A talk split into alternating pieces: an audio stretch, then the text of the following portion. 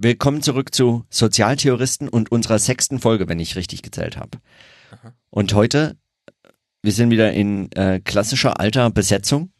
Also Rena, Stefan und ich.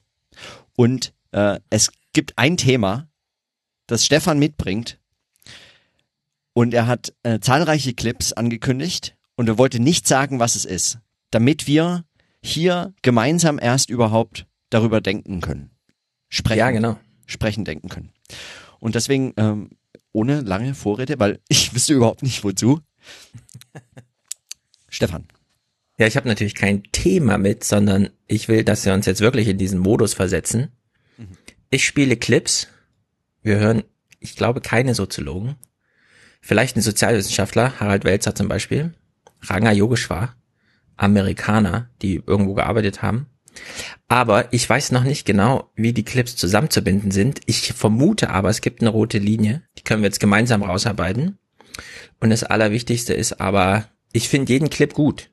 Also ich unterstütze jede Aussage in jedem Clip. Und ich glaube, das hängt irgendwie alles miteinander zusammen. Und da wir die letzten Male ja so viel Sozioprudenz und Akademie der Soziologie, verlassen wir jetzt mal die Soziologie, bleiben Soziologen und hören aber einfach mal in die Welt hinein, was da vor sich geht. Und ich beginne mal bei meinem neu Zweitlieblingspodcast nach The Daily. Hier auch die Empfehlung. Jeder muss The Daily hören von der New York Times. Inside the Hive mit Nick Bilton. Und er hat Tristan Harris zu Gast. Und er räumt jetzt mit einer Urban Legend auf. Und ich glaube, das ist schon ein sehr guter Einstieg, um zu sagen, hier verbirgt sich irgendwie Soziologie dahinter, wir müssen sie nur mal ordentlich finden. There's this sort of urban legend right now that I was just talking to you over lunch about some new brand of shoes that I like. And next thing I know, open up my Facebook news feed and those shoes are showing up at the top of my feed. Holy shit. Yep. Right? So this thing must have been listening on the microphone. Yep. Except here's the deal. It actually is not listening on the microphone. What's it doing? This speaks to what we're talking about. The advertising model is not that the ad shows up. How does it know what shoes to show up there? It's using AI, meaning it doesn't even have to listen to your microphone because the prediction is so good that it only has to know who you tend to talk to, what kind of person you are, what demographics, you know, clusters you fit into. And it knows exactly what to put at the top of your newsfeed. And you only notice and get that paranoia when you happen to have just talked about it in your conversations, which is why That's scarier than the microphone listening in.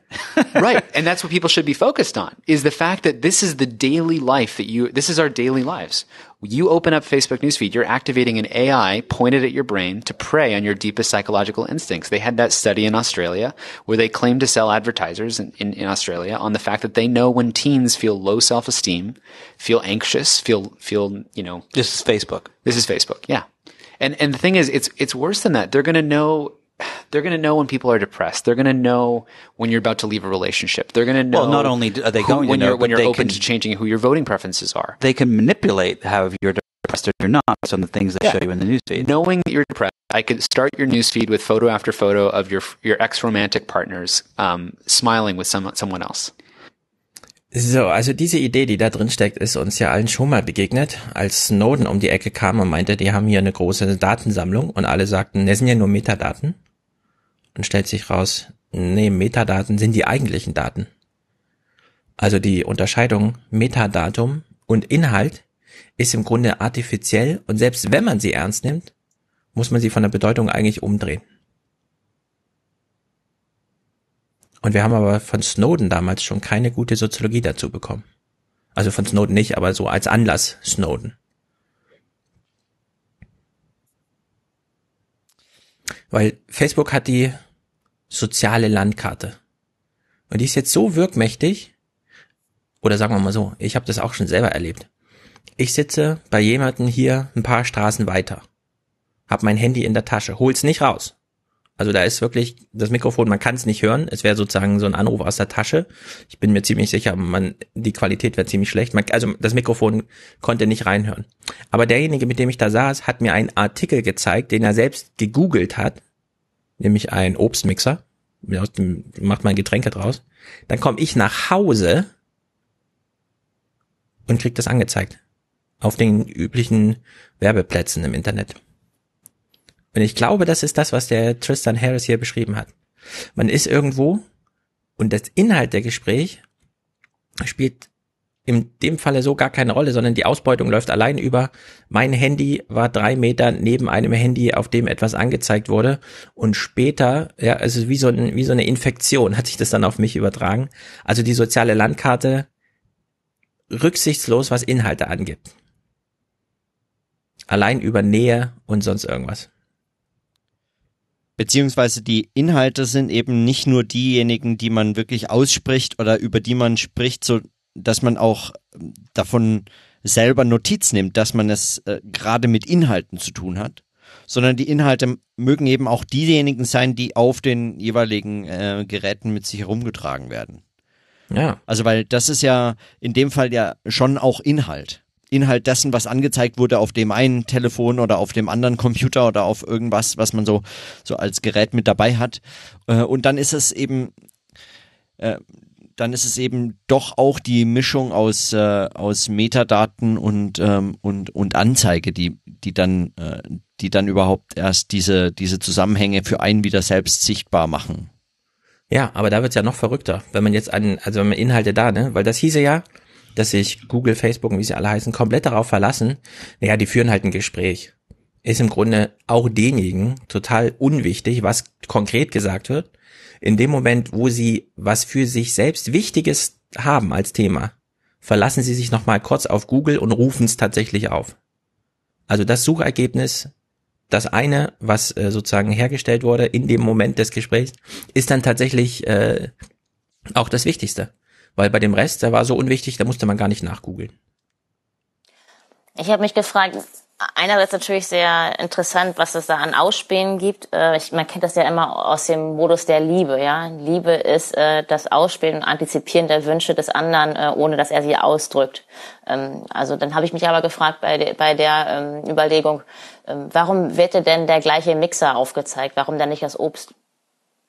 Ja, dass du ihm das Obst bringen kannst, damit ihr zusammen mixen könnt. Also das wäre doch eigentlich viel schöner.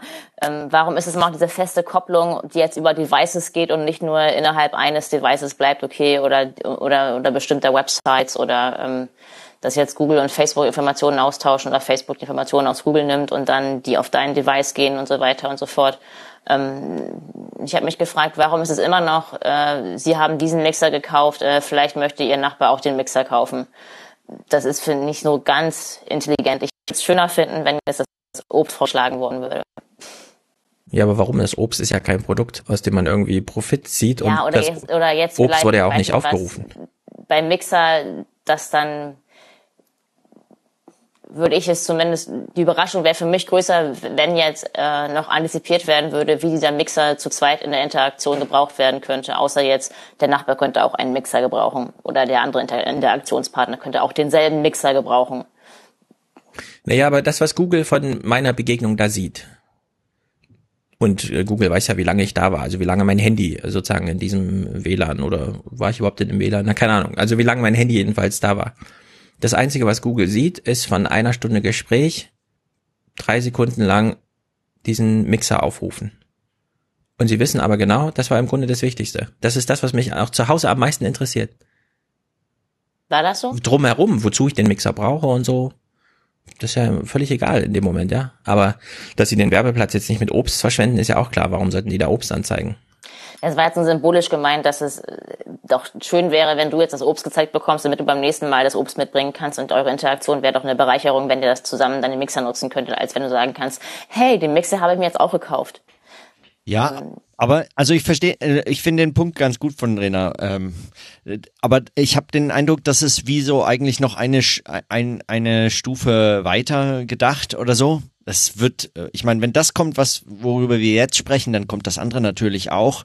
Und gerade wenn man äh, wenn man überlegt, dass ähm, Facebook war das jetzt erst nicht neulich, dass sie ähm, dass nochmal die Meldung rumging, sie hätten Interesse an der Partnerbörse, ähm, also an diesen Partnervermittlungsbereich äh, äh, einzusteigen. Oder ich meine, es ist ja absurd anzunehmen, dass sie das nicht längst schon vorbereitet hätten und so. Ich meine, das lag ja irgendwie auf der Hand auch. Aber ähm, also wenn man das noch mitbedenkt, dann würde ich meinen, dass die, äh, dass so etwas eigentlich nahezu äh, also es, das liegt einfach an. Das ist, das ist konsequent, das äh, weiterzuentwickeln. Also auch diese, genau diese Zusammenhänge auf so etwas zu achten. Es muss jetzt kein Mixer und Obst sein, aber äh, sagen wir mal so, der eine kauft sich einen neuen Plattenspieler, der andere hat äh, ähm, interessante Platten und dann ähm, äh, kommt man darüber miteinander ins Gespräch oder so. Also man, man hat zumindest solche Empfehlungen und, und wird äh, so in diese Richtungen äh, geleitet, sich wechselseitig dann auch äh, noch zum Beispiel stärker zu vernetzen oder äh, ins Gespräch miteinander zu kommen, so in dieser einen Art und Weise. Ja. Aber zurück zu dem zu der Frage nach äh, den Metadaten versus den Daten und vor allem der Frage, die du ja eigentlich mit in den Raum gestellt hast, nämlich der Frage nach der noch keine gute Soziologie dazu gelesen oder gesehen oder gehört. Ja. Mhm. Einfach weil auch äh, die Podcasts, die sich damit beschäftigen, wie jetzt hier Inside the Hive, war das ja, ähm, ja. Weil, weil das eben keine explizit soziologischen Podcasts sind oder keine Podcasts von Soziologinnen und Soziologen.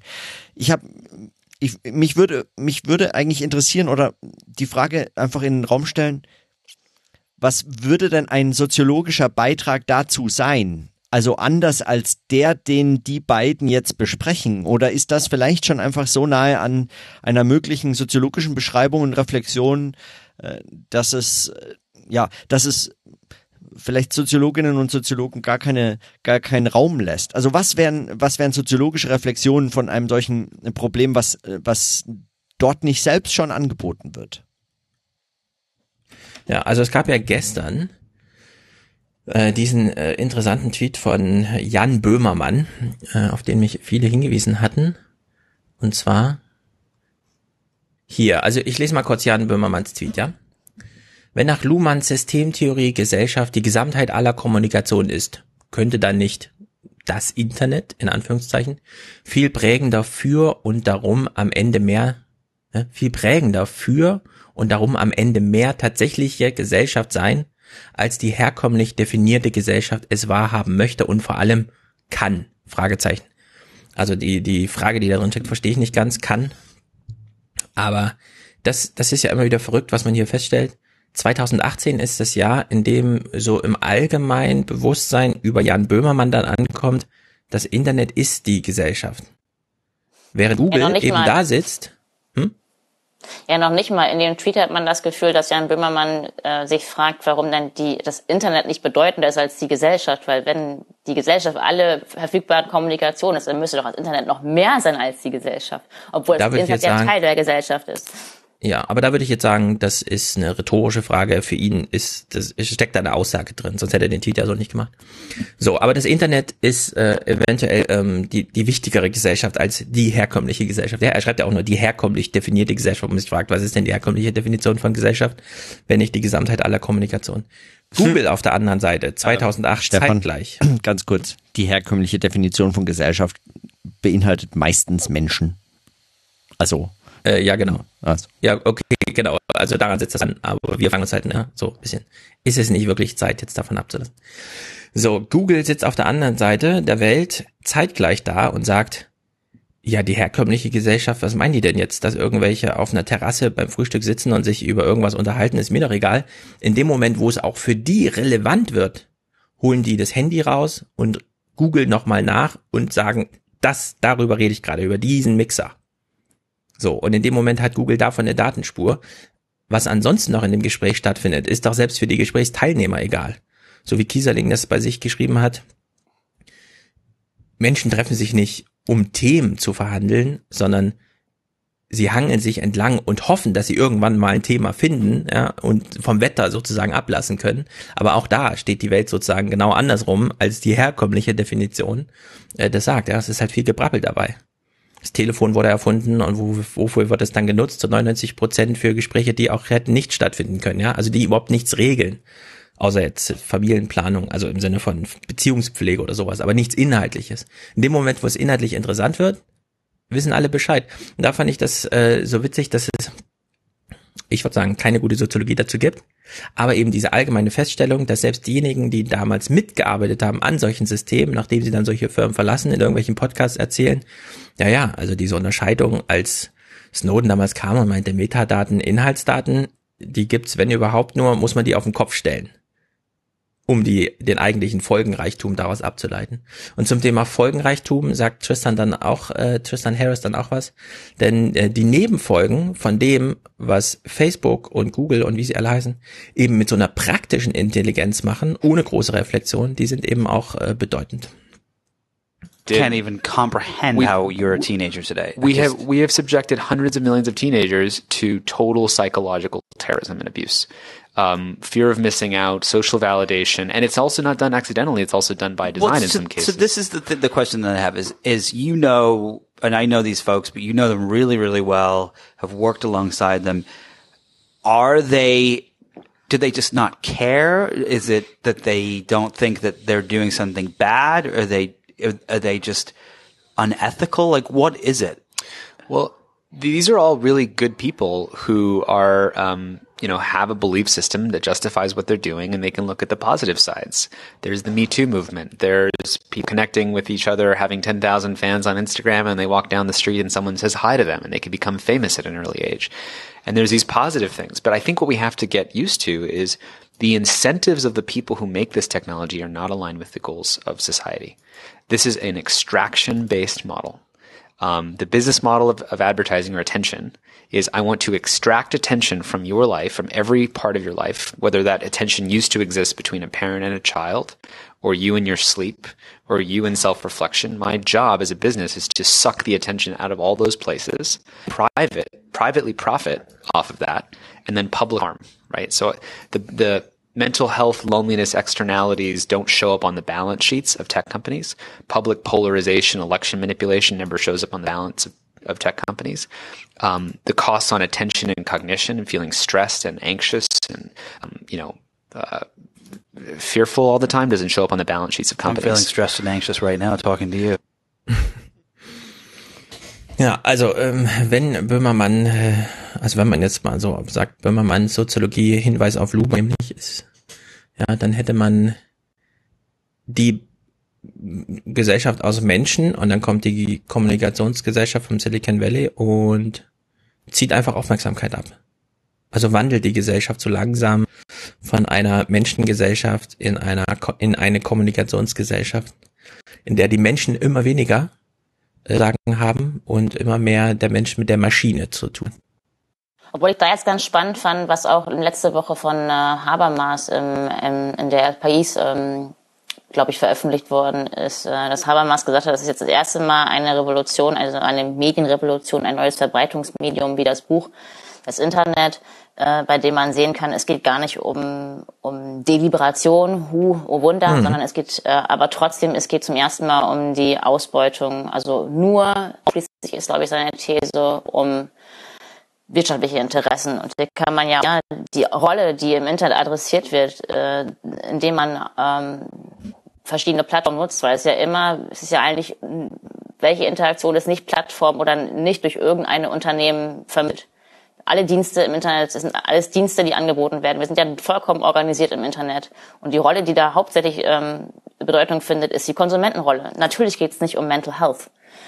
Mhm. Es geht natürlich nur darum, um Zahlung. Ja, es geht darum, was ist meine Aufmerksamkeit, äh, was könnte ähm, Zahlung generieren. Äh, und die Konsumentenrolle ist diejenige, die im Vordergrund steht. Es geht nicht die Rolle als Person und nicht meine Person als Ganze. Es geht nicht um meine Psyche, sondern es geht nur darum, was vom, von dem, was ich sage, äh, Aufmerksamkeit für bestimmte Produkte generieren. Kann. Ja, aber das war ja auch vorher nicht anders.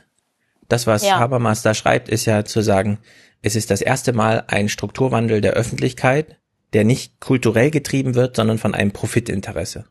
Mhm. So als hätte man in den Teehäusern damals äh, eine besonders einladende Atmosphäre gemacht von den Betreibern her, damit die Leute möglichst lange da bleiben, auch wenn sie sich zusammenrotten und Revolution planen und sich noch bewaffnen und so weiter und so fort.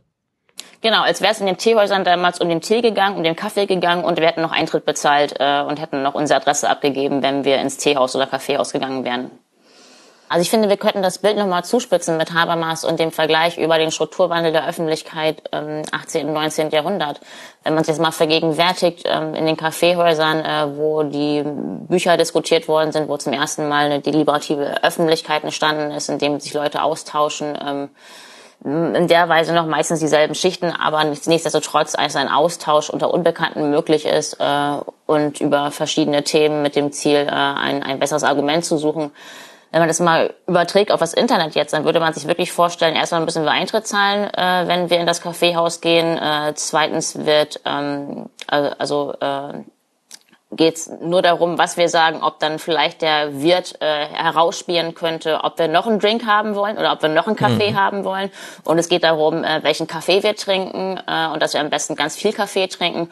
Und noch dazu äh, ist an jedem Tisch so ein kleines Mikrofon angebracht, dass der, dass der Wirt eben auch sehen kann, okay, hat da noch jemand Durst, was könnte er denn trinken, worüber reden die gerade? Hm, die reden gerade über äh, den letzten Urlaub äh, ich, äh, im Süden, ja, vielleicht bringe ich denen mal ein, ein Angebot, vielleicht sende ich denen mal kurz ein Angebot rüber, wollt ihr noch einen Cocktail haben mit Südfrüchten?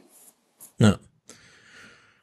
Und ganz wichtig, wir kommunizieren dort nicht im Rahmen einer Interaktion in diesem Teehaus. Also man sieht sich nicht von Angesicht zu Angesicht. Äh, Empathie spielt nicht so eine große Rolle, sondern es ist immer Bildschirm vermittelt. Also im Grunde kommunizieren Menschen einzeln mit ihren Bildschirmen, aber es ist eben nicht wirklich eine Kommunikation zwischen Menschen. Das ist immer noch ein hartes Argument zu machen. Dirk Becker hat es, finde ich, am besten beschrieben, aber ich glaube, das stimmt. Ja, man müsste sich wirklich dann nochmal eine weitere Stufe zuspitzen, nämlich an diesen Kaffeetischen müsste man sich vorstellen, äh, dass wir sitzen wie im Gefängnis. Also da ist eine Scheibe dazwischen und wir könnten vielleicht mal Zettel über so eine Schiebeplatte ähm, austauschen also alles ist, was nicht Video ist, ist verschriftlich und wenn wir ein Video sehen, geht's eben immer über eine bestimmte Scheibe, wo wir wissen, das ist ähm, immer noch vermittelt äh, durch bestimmte Zeichen und auch der Wirt kann wiederum sehen, welche Zettel wir an dieser Schiebeplatte unten hin und her tauschen und er kann auch sehen, was äh, welche Bilder an den ähm, jeweiligen Fensterscheiben projiziert werden. Ja. ja, Glasscheibe ist eine gute, eine gute Metapher für die Der Zeitschranken, die, die da immer eingebaut werden. Ja, Spiegel zum einen. Ich, genau, mhm. eigentlich, eigentlich sehen wir nur uns selbst. Super. Es ist zum einen ja, Spiegel. spiegelt, aber wir sehen auch den anderen. Wir sehen beides. Ja. Aber genau. Und wir haben halt diese Zeitproblematik. Also ein echtes Gespräch läuft ja sozusagen zeitgleich ab, während wir, wenn wir Twitter nutzen, Instagram und so weiter, wir wissen immer, das ist im Grunde schon vorbei. Der Tweet ist eine halbe Stunde alt, die Instagram-Story ist schon fünf Minuten alt. Man kann nicht wirklich darauf reagieren ja, da ist so ein Timelag drin, ist so ein bisschen versetzt. Das dauert eben, ne? Also die Operation, die Kommunikation ist über ein bestimmtes äh, Verbreitungsmedium vermittelt und dementsprechend ist da immer auch ein Zeithorizont, der dazwischen liegt, um diese, diese, ähm, ja, um die Kommunikation einzufangen und äh, zu vermitteln. Wie Sprache ja auch etwas in, also Gedanken in Sprache zu fassen, dauert ja auch. Ich kann ja nicht schneller denken, als ich sprechen kann, wenn man mhm. ich wollte noch mal auf einen Punkt äh, zu sprechen kommen, der auch äh, genannt wurde in dem letzten Clip jetzt.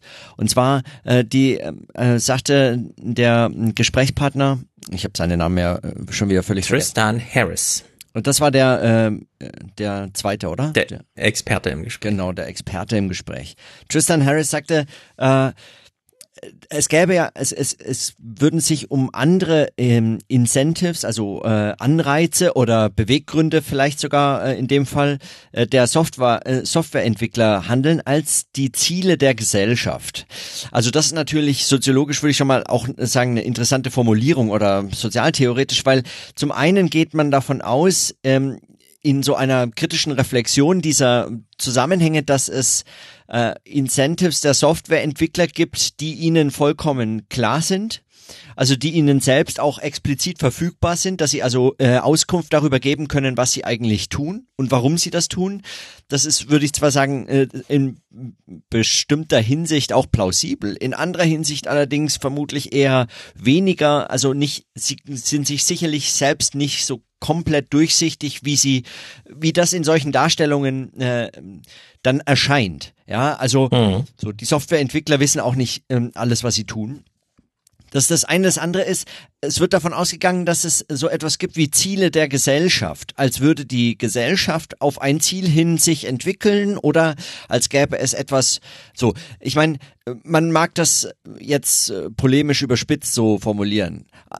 Ganz einfach gesagt geht es natürlich bei dieser äh, Darstellung darum, dass, dass man annimmt, es gibt irgendetwas, was uns an Wertvorstellungen so wichtig ist, dass es irgendwie äh, dem nicht entspricht, was die Softwareentwickler selber wollen. Also es, sie wollen Daten ähm, extrahieren. Es geht also um das Abgreifen ganz bestimmter Zusammenhänge. Es geht gar nicht um, weiß ich nicht, den Erhalt eines friedlichen Zusammenlebens oder dergleichen. Wenn man das jetzt als Ziel der Gesellschaft darstellen möchte. Aber das bleibt implizit in, in zunächst, ja, also auch in dieser Darstellung und auch in der Art und Weise darüber nachzudenken, bleibt implizit oder es muss implizit bleiben, weil man sich gar nicht darauf einigen könnte. In dem Moment, in dem man darüber spräche, was denn diese Ziele der Gesellschaft sein, wird klar, ähm, so einheitlich sind die gar nicht zu formulieren, beziehungsweise wir wissen überhaupt nicht, was das ist. Und, ähm, und so ein bisschen geht es dann um die Frage, äh, braucht es eine positive Utopie oder ein eine positives äh, Bild von Gesellschaft, ein Verständnis von Gesellschaft, auf das sich hin zu entwickeln und an dem Maß man sich und auch seine Entwicklungen dann messen lassen könnte, ähm, um dann so etwas kritisch zu reflektieren, wie diese Entwicklungen in der äh, in der Softwareentwicklung oder ähm, oder so einem äh, Marketing und den Entwicklungen, die auch dann solche Firmen online äh, mhm unser Leben gestalten und Gesellschaft gestalten. Braucht es also ein solches positive Utopie, ein solch positives Bild von Gesellschaft in Form eines Ziels, was da implizit ist, oder eben nicht? Und mein, mein Verdacht ist, äh, dass es das eigentlich nicht bräuchte, aber dass es in der Darstellung selbst so erscheint, als müsste man eigentlich damit aufwarten und erst dann könnte man richtig kritisieren, worum es da geht. Aber das würde ich lieber nochmal runterdampfen, weil da ist natürlich jetzt auch der soziologische Reflex dabei, zu sagen, ah, er hat Ziele und Gesellschaft gesagt. Und da würde ich aber sagen, naja, er hat erstmal nur gesagt, äh, es gibt Nebenfolgen, die man nicht im Blick hat. Bei vorherigen, ähm, also beispielsweise bei der Zeitung, die aus dem äh, Flugblatt, äh, aus der Teehaus-Gesprächssituation entstanden ist, da würden wir ja sagen, da, da fand irgendwie die Gesellschaft selbst mit statt. Also da war nicht allein der der Softwareentwickler äh, dran und hat mit AB-Tests irgendwie versucht, Resonanz zu erzeugen und hatte dann da irgendwie Erfolg, sondern er, es wurde eine Zeitung hergestellt, die wurde erstmal in der Redaktion äh, sozusagen reflektiert, dann wurde sie am Markt reflektiert, dann gab es den Leser, der qualifizierte Rückmeldung gegeben hat über Leserkommentare bis hin zu, na dann stellen wir den gleich ein, wenn er so ein toller Autor ist. Und all diese Schleifen fanden eben nicht, also finden einfach nicht statt bei Facebook. Bei Facebook arbeiten im Grunde 3000 Leute an dem Kernprodukt für eine Milliarde Menschen. Da gibt's ja keine Beziehung zwischen irgendwem, zu einem Publikum, zum Nutzer oder sonst irgendwas. Es war ja diese absurde Geschichte, dass irgendwann Mark Zuckerberg entschieden hat, Leute, wir müssen jetzt mal unseren Entwicklern sagen, ihr habt es hier mit Menschen zu tun, ja. Also es gab richtig Schulung bei Facebook, wo den Mitarbeitern gesagt wurde, das sind nicht einfach nur statistische Zahlen, die hier aufsummiert werden und die euch irgendeine Rückmeldung über irgendwas geben, was ihr gestern gecodet habt, sondern das sind echte Menschen, mit denen wir es hier zu tun haben. Das musste man denen erst beibringen. Und das wäre für einen Zeitungsredakteur ja völlig unnötig. Also so eine Form von Zeitung gibt's einfach gar nicht. Und da würde ich eben sagen, es ist der äh, Tristan Harris sagt das hier schon zu Recht und er setzt ja nicht wirklich an Zielen der Gesellschaft an, sondern er sagt lediglich, die Nebenfolgen von dem, was da passiert, die werden da ausgeblendet. Und da würde ich erstmal sagen, das stimmt. Ja, und wenn ich es richtig verstanden habe, dann geht es ja auch, wie gesagt, um diese ganzen kognitiven, mentalen und psychologischen äh, Nebenfolgen, genau, die, die in der Kommunikation entstehen. Und da würde ich sogar äh, strikt oder vielleicht ein bisschen radikal sagen, ähm, ja, oh Wunder, eigentlich gar kein Wunder. Also wenn die Konsumentenrolle diejenige ist, die adressiert wird, wenn es wirklich nur darum geht, ähm, wie kann ich eigentlich Aufmerksamkeit für bestimmte Produkte generieren und wie kann ich diese Aufmerksamkeit so an die Konsumenten, an meine User bringen, also an meine Mitglieder bringen, äh, dass das dass daraus auch Zahlung erfolgt, dann ist es doch und dann auch noch, was Stefan gerade meinte, ähm, den Leuten, also den den Leuten hinter Facebook, den Mitgliedern von Facebook, dass denen gar nicht bewusst ist, dass da Menschen kommunizieren. Ja, natürlich nicht. Sie sehen ja auch nur ausschnitthaftes Verhalten, was irgendwie formalisiert ist, was in bestimmten Zeichen äh, abgebildet wird und ähm, wie sollte man da auch da, dazu kommen, äh, hier hat gerade jemand ein theologisches Problem. Sie sehen ja nur die Verhaltensmetadaten ähm, und äh, keiner von denen ist Arzt. Und selbst ein Arzt würde nicht wissen, wie man jetzt äh, technologisch äh, transformierte ähm, Zeichencodes, äh, was, also was das Kriterium wäre, um bestimmte Diagnosen oder Therapien äh, in Kombination zu bringen. Also ich finde gar nicht so, klar gibt es Nebenfolgen, aber dass man jetzt Facebook dafür oder welche, welchen Konzern auch immer ähm, äh, da sich wundert, dass sie sich darum nicht kümmern dass man das adressieren kann als Problem und dass man denen bestimmte Verantwortung zurechnen kann, sehe ich auch. Aber ich, mich wundert es nicht, dass sie das nicht sehen oder, oder gesehen haben. Die sind eben auch nur Mitglieder und die versuchen uns als Mitglieder der anderen Organisation zu adressieren. Wir sind verschiedene ja, so Umwelten eine Organisation. Genau. Genau, verschiedene Umwelten. Das ist eben so verrückt. So, äh, die sitzen halt im Silicon Valley, also ich sag mal so allgemein alle. Und welchen Zugriff auf die Welt haben sie denn? Naja, natürlich keinen. Sie sehen halt, irgendwo wird die App benutzt und über die App-Benutzung kriegen sie dann Rückmeldung. Also das, was sie ausbeuten wollen, schaffen sie in Millisekundenschritten. So, gleichzeitig gibt's aber auf der höheren Ebene, also über juristische, demokratische oder sonst irgendwie Wege, gar keine Rückmeldung. Also da ist eine große Disbalance, die man eben aus vorhergehenden Medien nicht kennt. Deswegen finde ich das so interessant, dass der Habermas einfach kommt und sagt, na, wir hatten schon mal einen Strukturwandel der Öffentlichkeit, auch mediengetrieben, aber damals eben kulturell und jetzt haben wir wieder mediengetrieben und diesmal aber allein äh, von Organisationslogik aus profitorientiert, mit dem einen Unterschied noch, das ist der dritte Clip von Tristan Harris, den ich spielen will ähm, wenn man dieses Bild von Habermas nochmal aufnimmt, was ich äh, sehr gut finde in dem Punkt, würde man ja sagen, naja, die trafen sich halt im Teehaus und daraus ist dann eine Idee von Räterepublik oder sowas entstanden, ja. Es war aber nie die Idee, dass der Wirtshaus, äh, dass der, der, der Wirt plötzlich der Kanzler wird, sondern er gibt nur den Raum, in dem man halt äh, entscheidet oder was heißt entscheiden, indem es einfach entsteht, ja, was für Entscheidungsstrukturen später, die dann auch für die Gesellschaft äh, wichtig sind, sind. Das ist eben jetzt hier auch wieder anders. What is to stop Facebook or another company? Because I don't believe that there is. I, I think that I'm sure that the, someone on the ad sales team has pitched this idea already. But what is to stop them from, you know, from presenting you with those things to make you depressed, and then to pushing uh, some sort of ad for uh, you know, antidepressants or something like that, that it, you then see, which you then click on because you're, you're feeling sad and therefore they get more clicks on the ads. So they would claim that that would not be in their long-term business interest. That if they do that kind of thing for long enough, people would burn out of Facebook and not use the product. But, you know, I frankly, the answer really is that there's nothing that stops them from doing that. There's nothing that stops them from tipping the scales in any election and saying, hey, you know, they have this feature called the get out the vote feature, which shows when people have, around you have voted and you can mark that you voted. They apparently said that that increases voting rates by 0.24%, right? So now what's to stop them from using that feature, uh, with certain people, with certain political party biases and not with others? There's no way, there's no accountability. They have more power than any world government. Yep and no one is holding them accountable except for Wall Street, which basically says, are you better and better at manipulating people's minds or not every quarter? Ja, da wird einfach der Teehausbetreiber selbst zum nächsten Kaiser.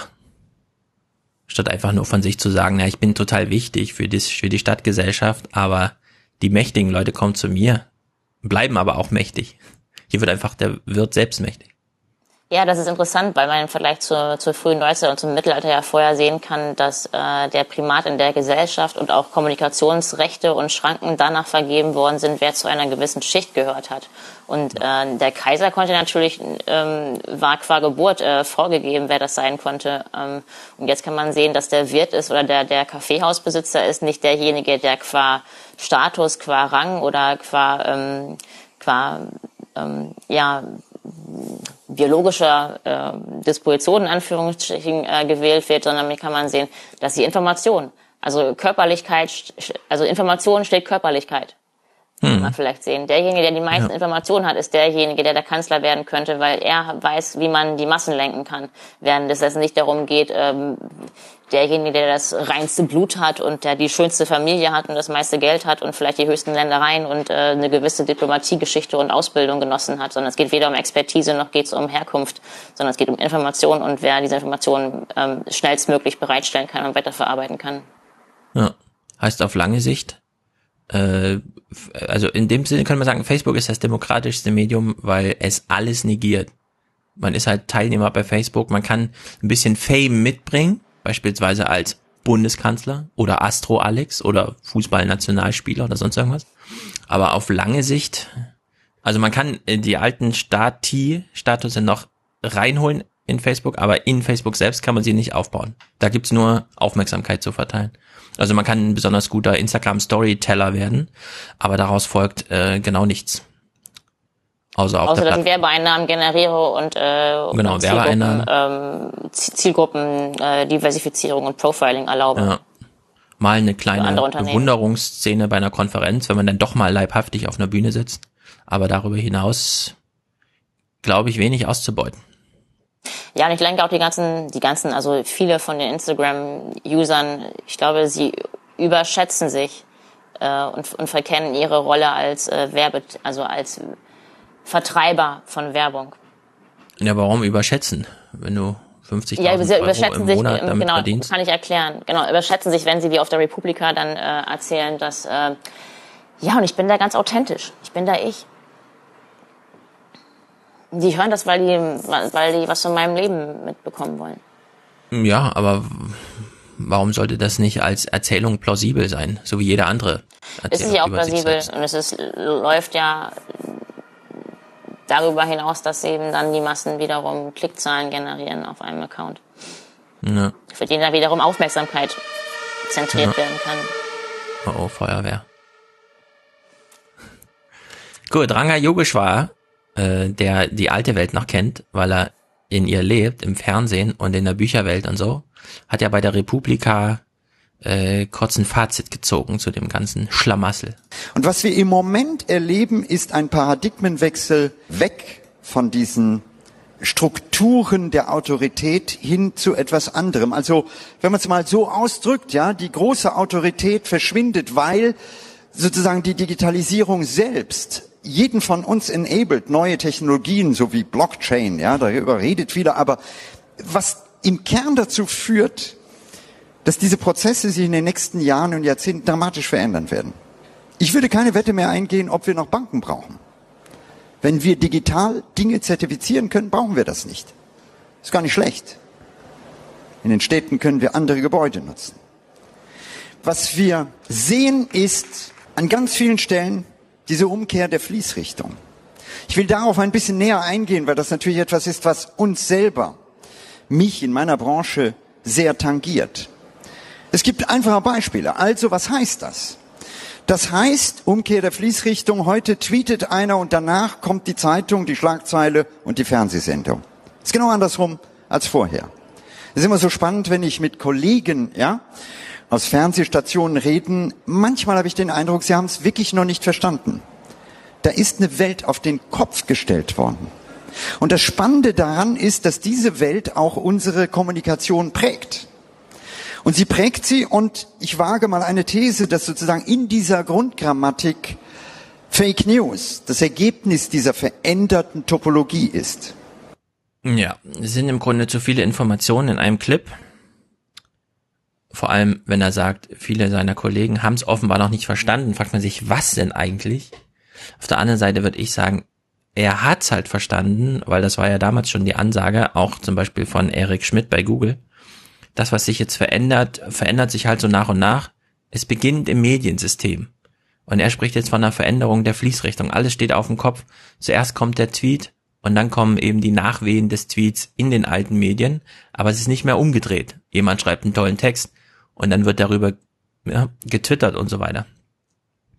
Und dass er am Ende mit dem Fake News Ding kommt, äh, geht glaube ich in die, also geht in die richtige Richtung, weil es bleibt halt bei dem Tweet.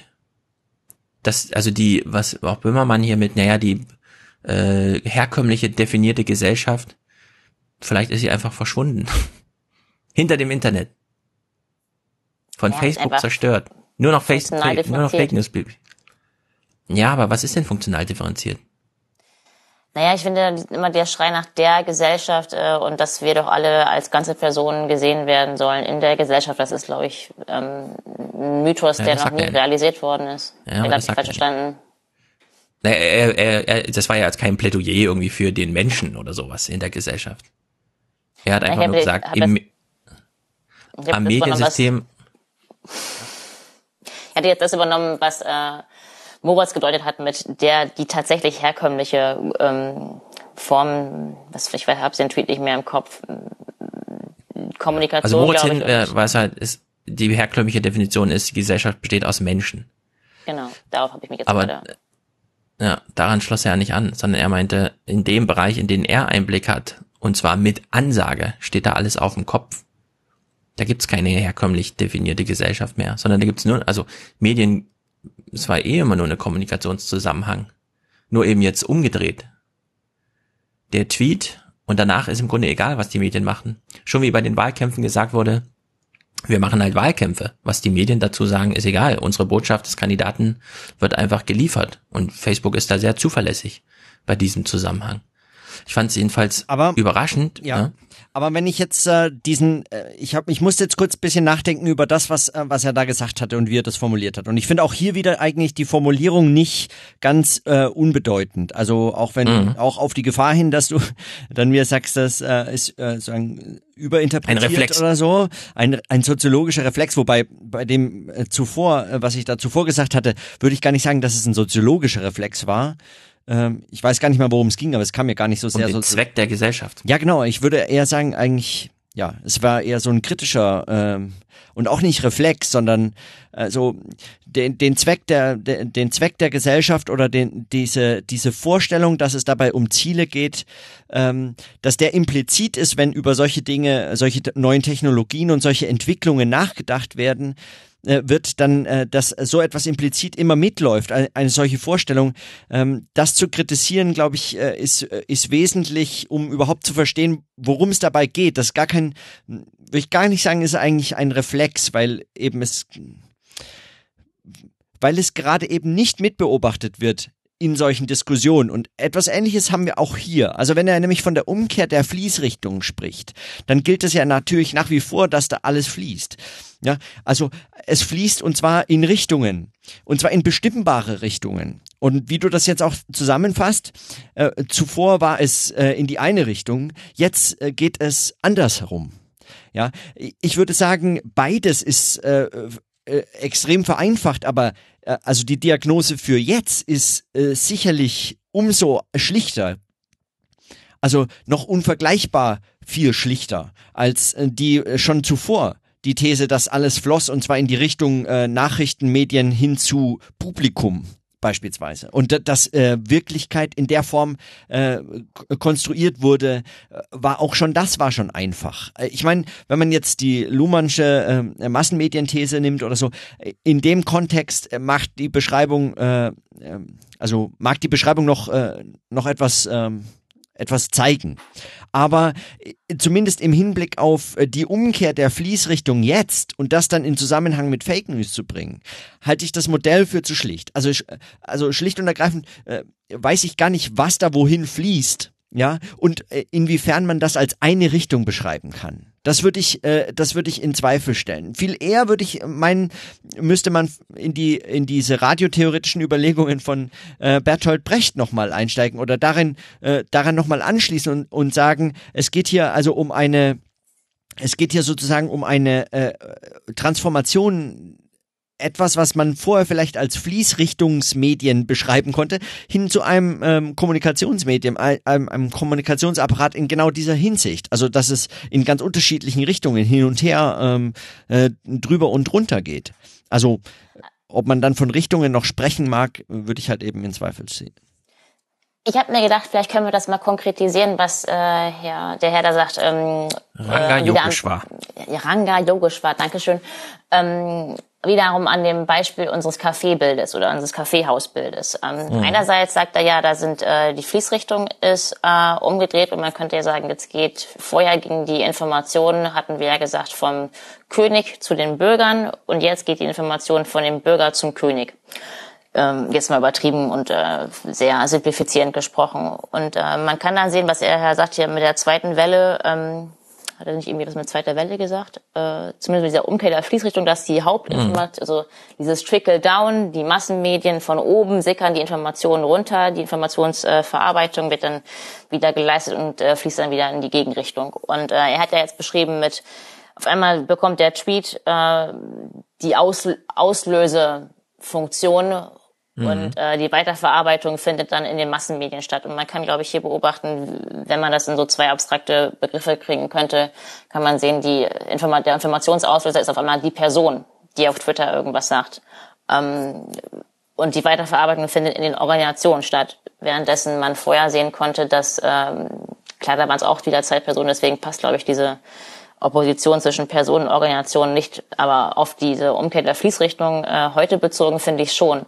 Ähm, das andere war jetzt, glaube ich, äh, dieser, dieser Vergleich mit dem Kaffeehaus, äh, da kann man eben sehen, dass es dann die Fließrichtung erstmal umgekehrt gewesen ist, historisch gesehen vom, vom König hin zum Bürger und umgedreht. Und vielleicht haben wir jetzt eben, dass der Bürger ähm, zumindest, dass die Informationen des Bürgers Auslesebedingungen sind für, für Veränderungen und Reaktionen ähm, an der Spitze der Gesellschaft beziehungsweise an den Organisationen der Gesellschaft.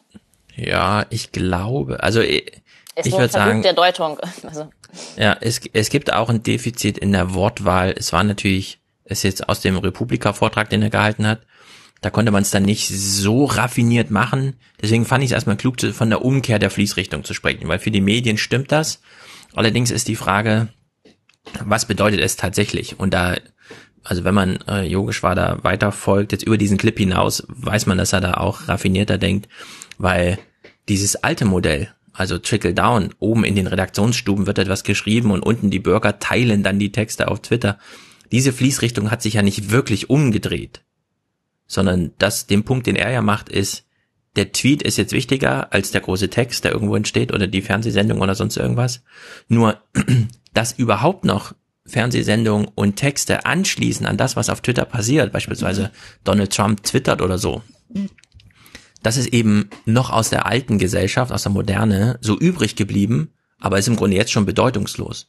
Also hier wird nicht die Hierarchie einfach umgedreht und plötzlich ja, äh, sickert von oben alles in so ein Delta und dann gibt's unten noch Leser, die die das Kondensat der Tageszeitung, was es aus der Twitter-Sphäre macht, äh, liest, sondern dafür interessiert sich ja schon keiner mehr.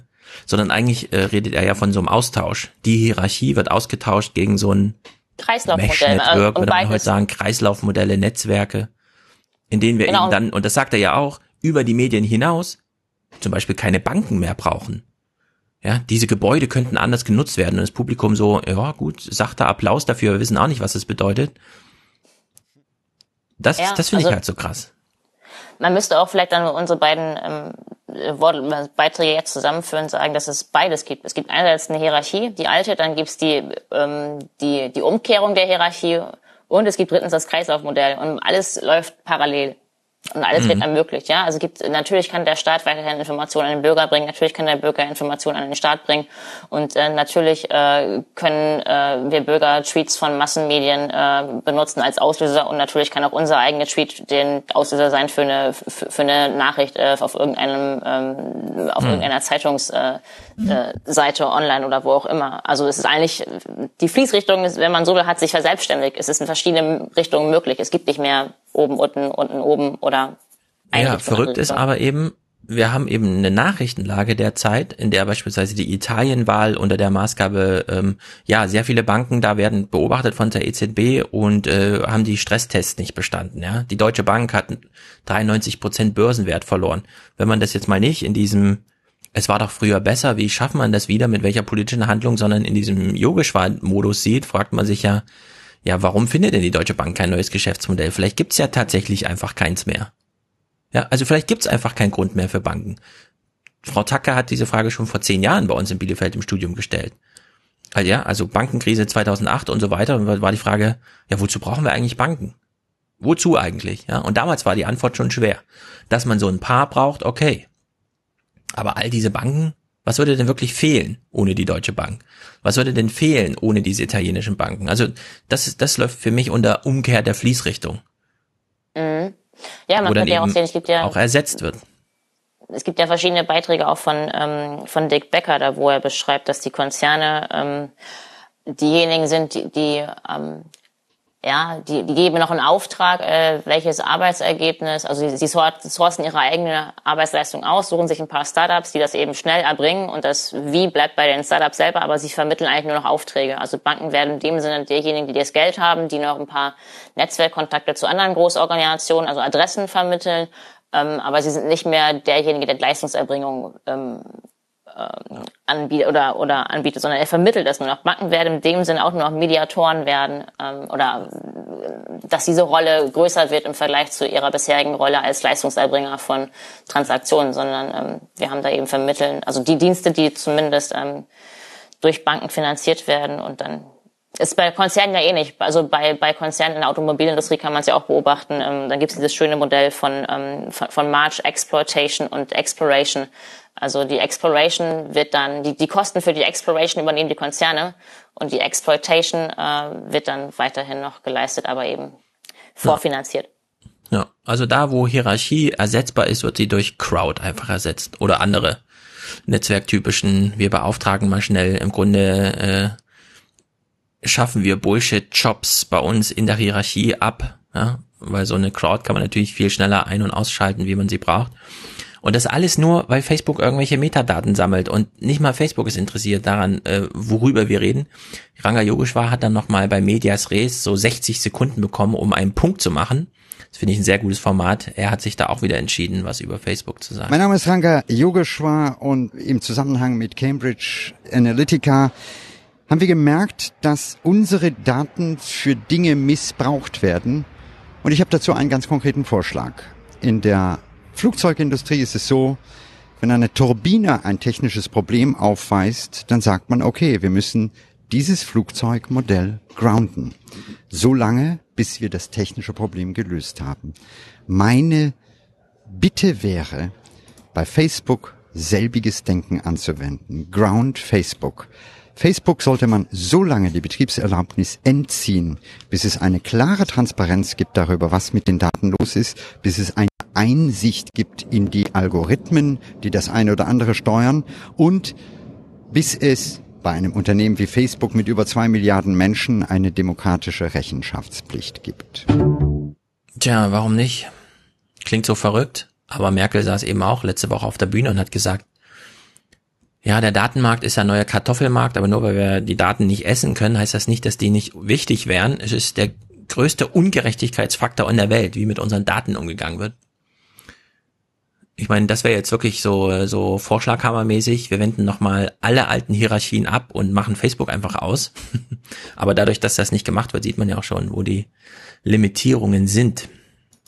Es gibt auch noch eine Zwischenstufe. Also wenn wir jetzt nochmal zurückblicken auf den ersten Kommentar, ähm, und sehen, was denn die Nebenfolgen sind, äh, psychologisch und mental und äh, im kognitiven, im neutralen Sinne. Dann kann man ja auch sehen, wenn jetzt ein Foto auf Facebook ist oder dann ähm, was gepostet wird von jemandem, der sich dadurch persönlich betroffen wird und er adressiert dann Facebook und es dauert Ewigkeiten, bis dann mal jemand das kuratiert, bis dann mal das Foto aus dem Netz gestellt wird und bis dahin mhm. ist eigentlich schon der ganze Shitstorm über ihn ergangen. Ähm, ja. Ich finde, selbst da könnte man sagen, dann sind die beiden Pages oder dann ist das Foto erstmal gesperrt.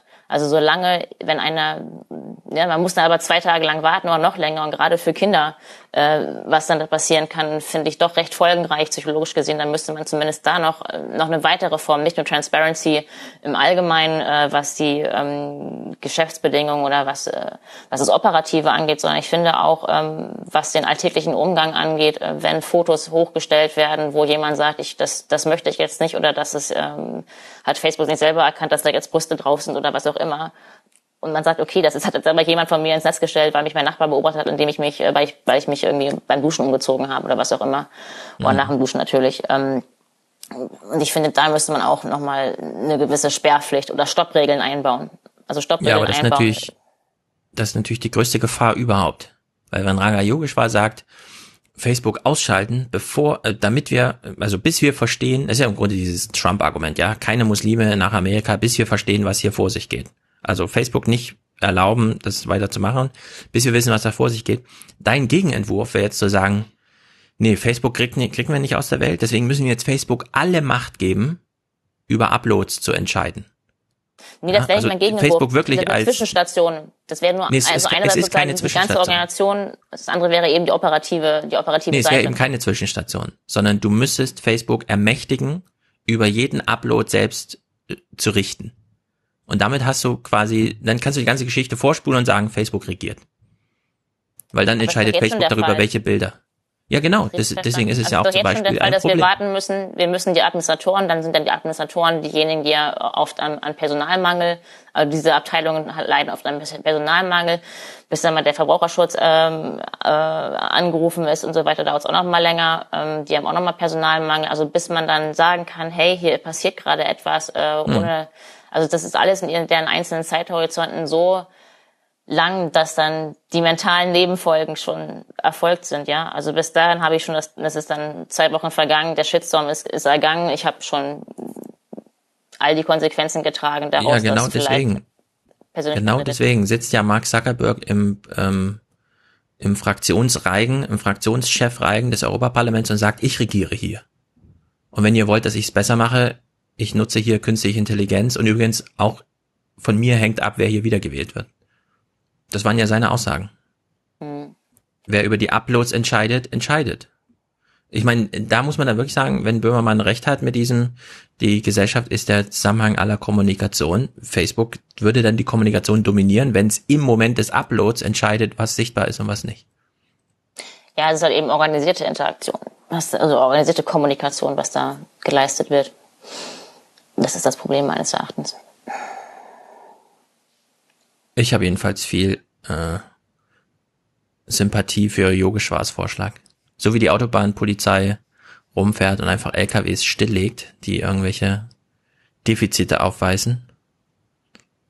Ja, Stoppregeln sind auf jeden Fall funktional, finde ich. Also ich würde dann auch die sagen, die Seite muss runter und ähm, oder das Foto muss runter oder darf nicht gesehen werden, solange bis äh, das Gegenteil bewiesen ist. Moritz, du wolltest was sagen?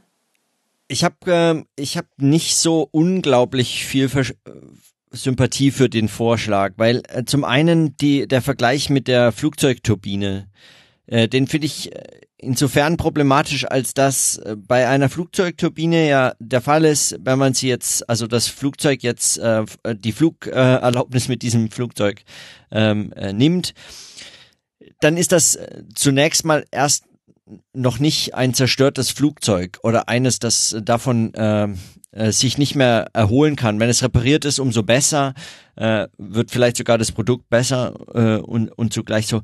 Ähm, ich bin mir nicht ganz sicher, ob das funktioniert bei einem Netzwerk, das sagen am äh, laufenden Betrieb äh, hängt.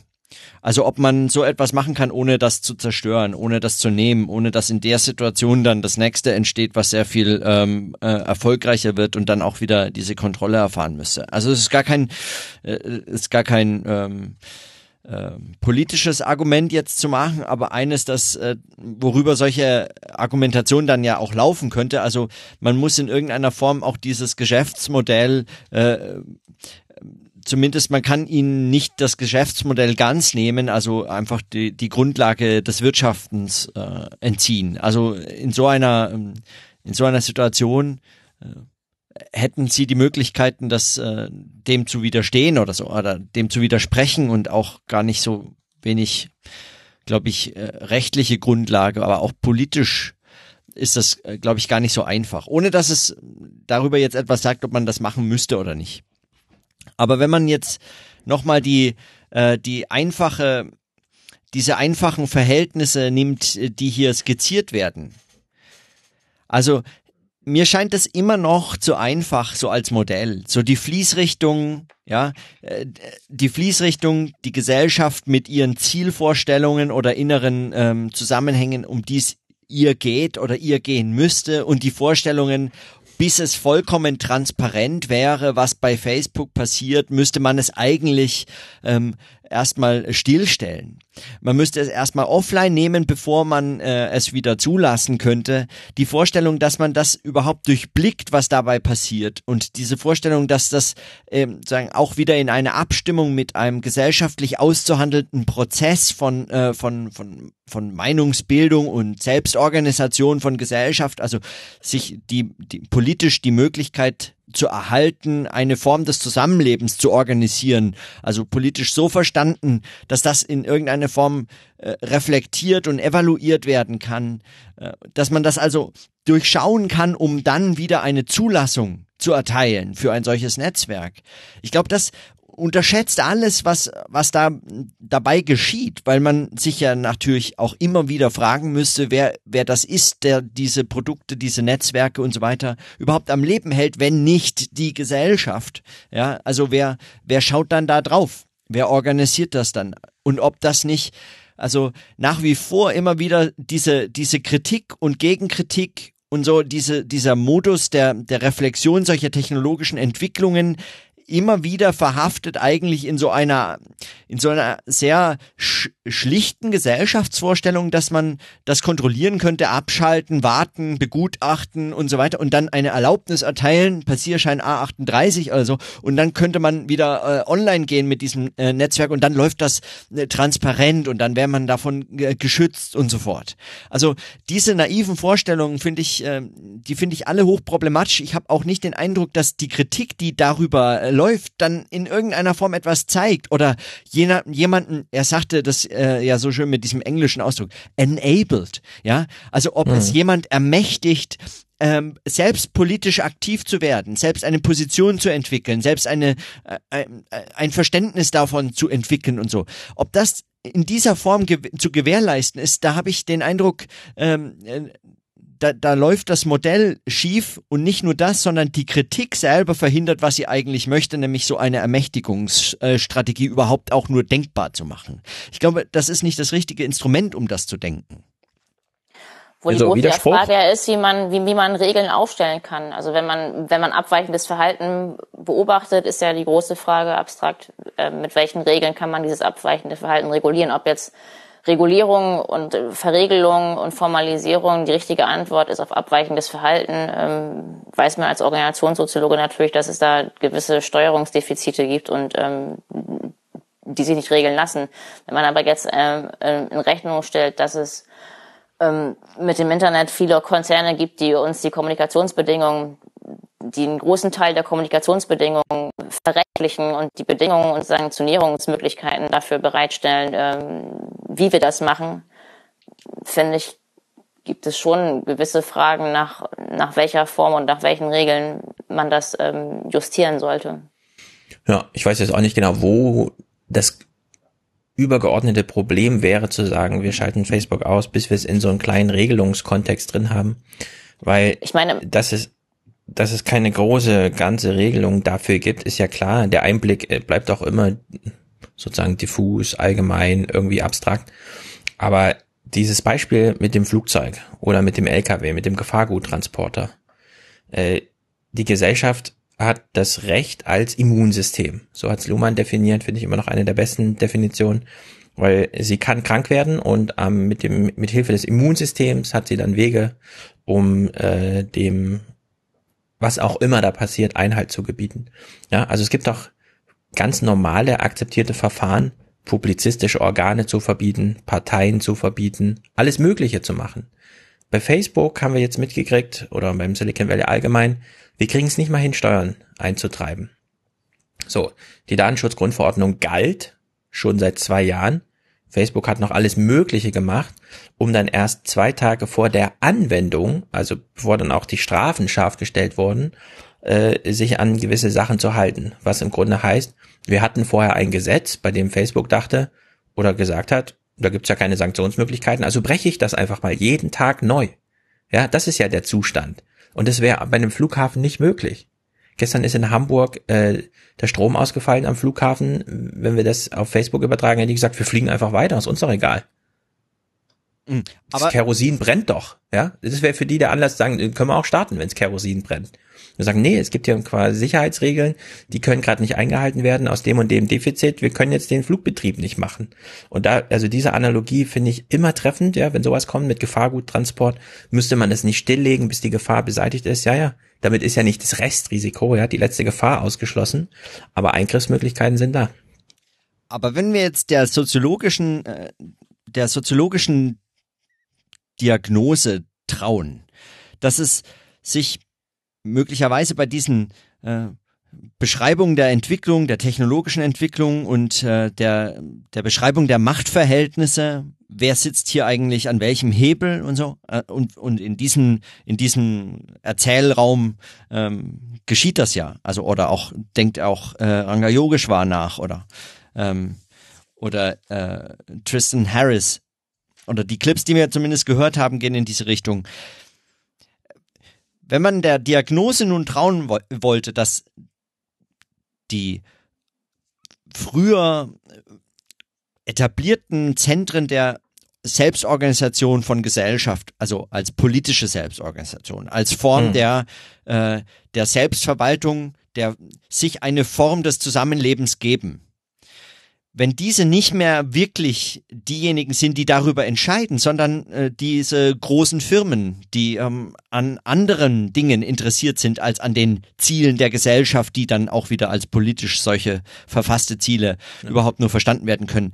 Wenn man dieser These glaubt, dann ist doch die Vorstellung, dass man jetzt auf die alten Institutionen setzt, um äh, solche äh, solche ähm, Firmen äh, zu grounden, sie also ihnen, die Flugerlaubnis zu entziehen, die ist doch in in, in jeder Hinsicht eigentlich naiv. Die ist auch soziologisch meines Erachtens äh, unterkomplex. Das, äh, das, also nicht nur, dass es vermutlich nicht besonders vielversprechend ist, sondern auch zu einfach gedacht.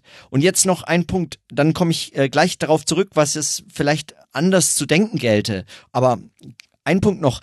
Du sprachst das ähm, Immunsystem nach Luhmann an von Gesellschaft. Gesellschaft ist unter Bedingungen, die wir hier verhandeln und die diese Clips zeigen und diese Kritik, die, äh, die da gebracht wird. Gesellschaft ist in der Hinsicht überhaupt nicht krank. Es bedarf überhaupt keines Immunsystems. Also zumindest nicht systemtheoretisch gefasst, weil es ist kein Kommunikationsproblem. Die Kommunikation läuft weiter, wunderbar alles wunderbar. Also für die Gesellschaft besteht überhaupt, also zumindest müsste man mir das erstmal zeigen. Vielleicht es besteht, wenn überhaupt noch Probleme für SystemtheoretikerInnen und Systemtheoretiker, die äh, die ganze Zeit versuchen, sich an der funktionalen Differenzierung zu halten und hoffen, dass sie dass das Modell noch stimmt, mit dem man jetzt gewohnt ist, Gesellschaft zu beschreiben, die haben ein Problem, wenn es halt nicht mehr stimmt oder stimmen sollte oder sich da Dinge verändern und so weiter. Aber die brauchen dann ein eigenes Immunsystem und das ist ein theoretisches Immunsystem und das funktioniert eigentlich auch noch mhm. relativ robust. Davon abgesehen, diese polemischen äh, Spitzen äh, äh, mal unter den Tisch fallen lassend, äh, die Gesellschaft selber kann kaum als krank beschrieben werden, denn die Kommunikation läuft wunderbar. Ob sie jetzt so läuft oder äh, vermittelt durch die Firmen im Silicon Valley, das ist erstmal kein Problem. Man müsste also wirklich sehr genau, systemtheoretisch noch sehr viel genauer eigentlich, dann an dem Anspruch gemessen, ob es sich um kommunikative Probleme, also Probleme der Reproduktion von Kommunikation handelt und daran messen, ob es sich, äh, ob man überhaupt ein Immunsystem und wenn ja welches bräuchte, ob das überhaupt bedroht ist. Ich würde das äh, mal stark bezweifeln. Also auch wenn nee, also die konkreten Immunsysteme bei Luhmann natürlich auch immer wieder an Gegenstände und bestimmte Formationen gebunden sind, mhm. das weiß ich auch, aber ähm, äh, trotzdem müsste man es unter dieser Hinsicht sehen. So, ich habe noch einen Punkt, aber jetzt macht erst mal.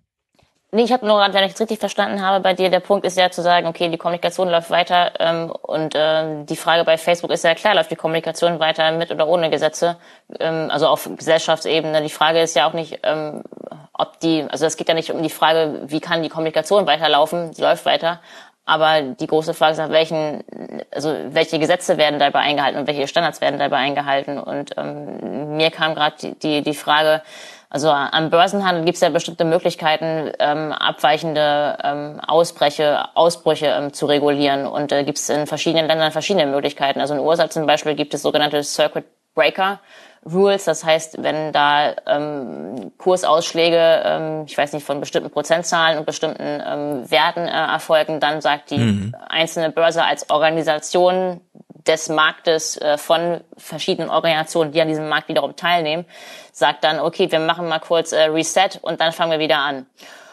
Und äh, in Deutschland geht das anders. Da gibt es die Möglichkeit zu sagen, okay, wir machen Stopp und ihr sendet uns mal kurz den Algorithmus, den ihr gerade verwendet habt und wir gucken, ob der okay war. Und in Italien läuft das anscheinend nach dem Steuerrecht. Das habe ich jetzt auch nur ähm, in Erinnerung von einer Tagung. Ja. Ähm, aber da gibt es ja verschiedene Möglichkeiten, ähm, wie man Kommunikation, also Kommunikations, also Wirtschaftskommunikation reguliert. Und äh, verschiedene Abweichungen, die jenseits äh, bestimmter Normen äh, erfolgt sind, weil es ja, ne, kann eine Börse als Organisation sagen, okay, die Teilnahmebedingungen an dieser Börse sind, wenn die Kommunikation bestimmte Schwellen erreicht, dann machen wir einen Stopp. Äh, und dann die Folge ist entweder wir warten fünf Minuten oder fünf Milli-Nanosekunden oder äh, die Frage ist, okay, ihr sendet uns mal kurz das, was die Grundlage eurer Kommunikation gewesen ist oder ihr sagt, ihr zahlt dafür Geld für den Fall, dass ihr damit Geld gemacht habt, müsst ihr halt eben ja. höhere Steuern, Steuern zahlen. Und das ja, sind doch verschiedene Möglichkeiten, mit denen, mit denen man experimentieren kann und mit denen man sehen kann, okay, wenn Organisationen ähm, wenn Kommunikation organisiert ist, und es geht nicht auf der Ebene der Gesamtgesellschaft, es geht um Organisationen meines Erachtens äh, unter den Bedingungen von Organisation. Wir sind hm. Teilnehmer, mhm. wir sind Mitglieder bestimmter, nicht diesen Märkte, sondern wir sind bestimmte Also wir sind in dem Sinne, müssen wir uns vorstellen, wir sind eigentlich, vielleicht passt die Metapher doch oder das Bild, ähm, wir sind wie Börsenhändler, die ihre Informationen weitergeben, natürlich nicht mit der Prämisse, wir wollen damit Geld machen, dass es möglichst schnell von A nach B geht ähm, und zurück, sondern wir vermitteln ja auch Informationen durch eine bestimmte Mitteilungsform und diese Art der Mitteilung, diese Form ist normiert durch eine Organisation. Ob wir einen Messenger-Dienst benutzen dürfen, ob wir Skype nutzen dürfen, äh, welche Sprache wir nutzen und so weiter und welche Codes das regelt ja alles, also und welche mhm. Bilder wir mit welchen Motiven ähm, austauschen dürfen, das sind Organisationsbedingungen, die da gesetzt werden. Ja. Jetzt will ich diesen einen Punkt nicht verlieren. Äh, die Bankenkrise ist ja jetzt zehn Jahre her. Jetzt gibt es diese Regelung, eben zu sagen, wir können, also wir haben hier Reset-Möglichkeiten, ja, Revidierungsmöglichkeiten. Wie wahnsinnig ist das eigentlich? Wir haben genau die gleiche Diskussion bei der Frage, wurde Trump eigentlich legitim gewählt? War Brexit eine legitime Veranstaltung, also das Votum? Oder müssen wir nicht nochmal zurückgucken, uns genau angucken, was da passiert ist, Facebook die Schuld geben und sagen, das müssen wir im Grunde auch nochmal resetten. Ne? Also das ist, so läuft ja die Diskussion. Wenn Klaus Klebers heute Journal macht, läuft, ist es ja genau diese Prämisse, die bei ihm da so mitschwingt.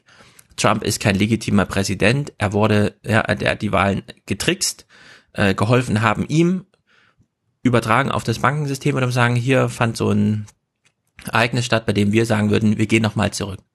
So. Und ich würde jetzt nicht sagen, äh, wir haben da einen guten Weg, ja. So, also so ein Reset gibt's nicht.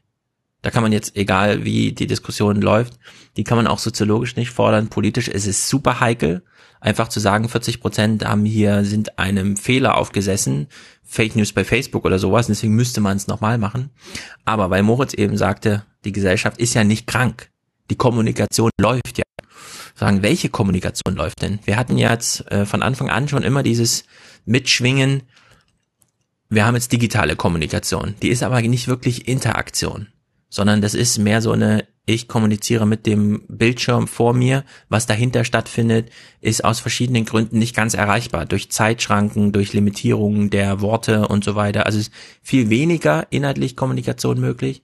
Und es ist auch andere Kommunikation. Und jetzt gibt's hier ein ähm, TED-Talk von Susan Pinker, der letztens bei Noah Gender gespielt wurde. Der ist schon so ein Jahr alt. Und äh, ich finde, sie spricht angemessen, auch im Modus, den wir jetzt hatten, von einer neuen Volkskrankheit in der Gesellschaft, weil es konkret um eine Art und Weise der Kommunikation geht. Klingt. Now, social isolation is the public health risk of our time. Now, a third of the population says they have two or fewer people to lean on. Ja, das, also diese neue Kommunikationsform, zu sagen, ach, wir müssen uns nicht begegnen, wir haben doch Handys, wir müssen uns keine Zettel, ja, wir müssen uns nicht anrufen, wir können uns doch texten und so weiter, führt Menschen in die Einsamkeit. In der ganzen westlichen Welt. Hier sagt sie, na, es gibt nur noch zwei, drei Menschen, an denen man sich so festhalten kann. In Hamburg sagen 38 Prozent der Leute, ich kenne jetzt keinen Nachbar, dem ich meinen Schlüssel anvertraue und all die Sachen. Ja? Also diese Eroberung von Facebook, sich in jede Aufmerksamkeitslücke reinzuzwängen und sei es nur, die Mutter ist auf dem Spielplatz und hat ein bisschen Freizeit, weil die Kinder spielen ja gerade, also holt sie das Handy raus. Ja? Wir stehen an der Kasse, wir reden nicht mit Nachbarn. Also diese Form der Einsamkeit, würde ich sagen, da hat sie das völlig richtig beschrieben, ist äh, krankhaft. Ja, das ist eine wirkliche Krankheit, die die gesamte Gesellschaft irgendwie. Und da kann man eben nicht einfach sagen, also würde ich jetzt einfach sagen, Schlussfolgern, ja, die Kommunikation läuft ja. Also mit dieser äh, salopsen Systemtheorie, naja, äh, sie haben was gegen Banken und finden den Kapitalismus scheiße, dann haben sie ihr Girokonto schon ge gekündigt oder nicht? Also Punkt gewonnen, ja. Sie haben ihr Konto noch, also funktioniert auch der Kapitalismus.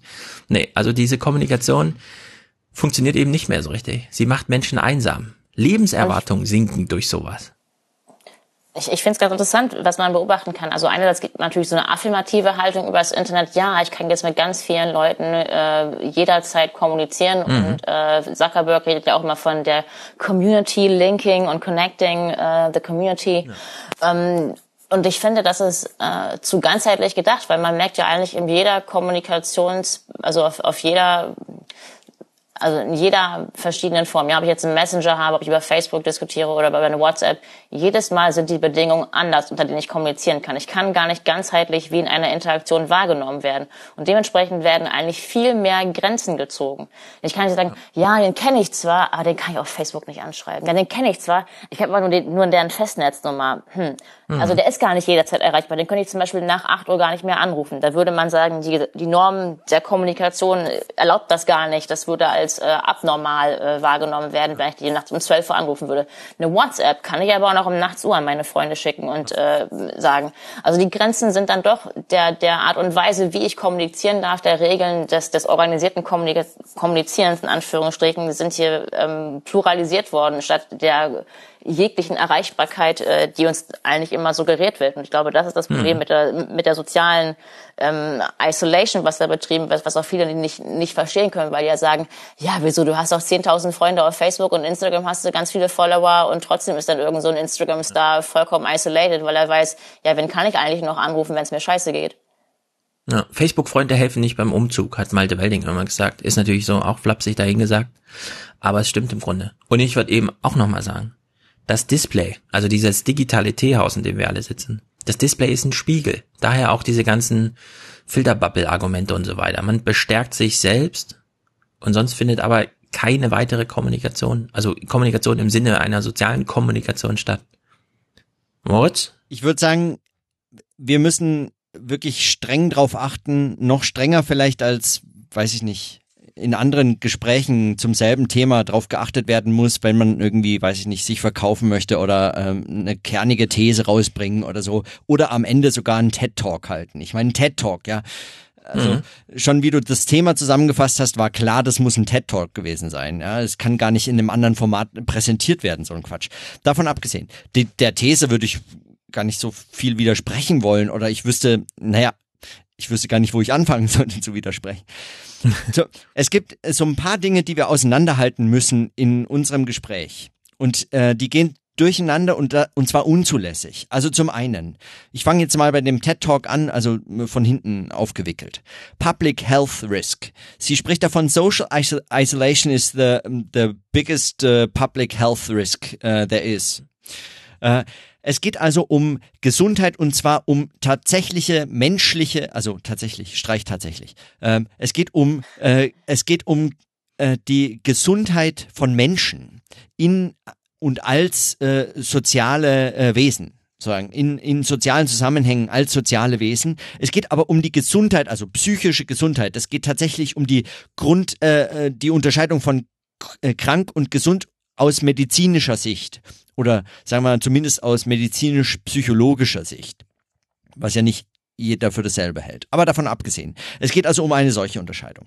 Dann gibt es noch diese krank-gesund-Unterscheidung im Hinblick auf die Gesellschaft, für die wir dann Systemtheorie, äh, äh Theoreme verwenden wie äh, das Immunsystem, äh, das das in irgendeiner Form zu heilen sucht. Da geht es entweder um um systemtheoretische Zusammenhänge wie äh, ein Kommunikationsproblem, also ein Problem für die Reproduktion von Kommunikationsmöglichkeit, von Anschlusskommunikation oder so etwas. Das aufzuzeigen, halte ich für extrem schwer, äh, weshalb sich systemtheoretische Aussagen in dem Zusammenhang ganz selten, besonders also mit dem vermeintlich normativ aufgeladenen Begriff des Immunsystems gar nicht dafür eignen, so etwas wie Gesellschaftskritik oder Ideologiekritik zu betreiben. Sie äh, ermöglichen überhaupt erst nur die Beschreibung, die vermeintlich neutrale oder äh, distanzierte und, äh, und so weiter, deswegen selbst wieder zu kritisierende. Aber eben, dieser Begriff des Immunsystems nach Luhmann eignet sich für die Form der Gesellschafts- und Ideologiekritik, die wir jetzt gerade äh, in, die, in der wir verstrickt sind, eigentlich gar nicht leisten können. Das heißt, da geht es nochmal um eine andere Unterscheidung von krank und gesund im Hinblick auf Ges äh, Gesellschaft. Und jetzt würde ich sagen, eine dritte, und die äh, müssten wir auch noch davon unterscheiden, ist eine politische, nämlich die Frage von Macht und Ermächtigung. In welcher Hinsicht das eigentlich wie verteilt ist. Und wenn man Politik jetzt äh, weiterfasst als eigentlich die Möglichkeit, sich selbst eine Form, und zwar frei, sich selbst eine Form des Zusammenlebens äh, äh, gesellschaftlich äh, zu bestimmen, äh, darüber überhaupt zu entscheiden, zu verfügen, darüber in einen Austausch, in, ein, äh, in eine Auseinandersetzung einzutreten und das gesamtgesellschaftlich oder eben äh, gesellschaftlich vermittelt äh, selbst zu organisieren.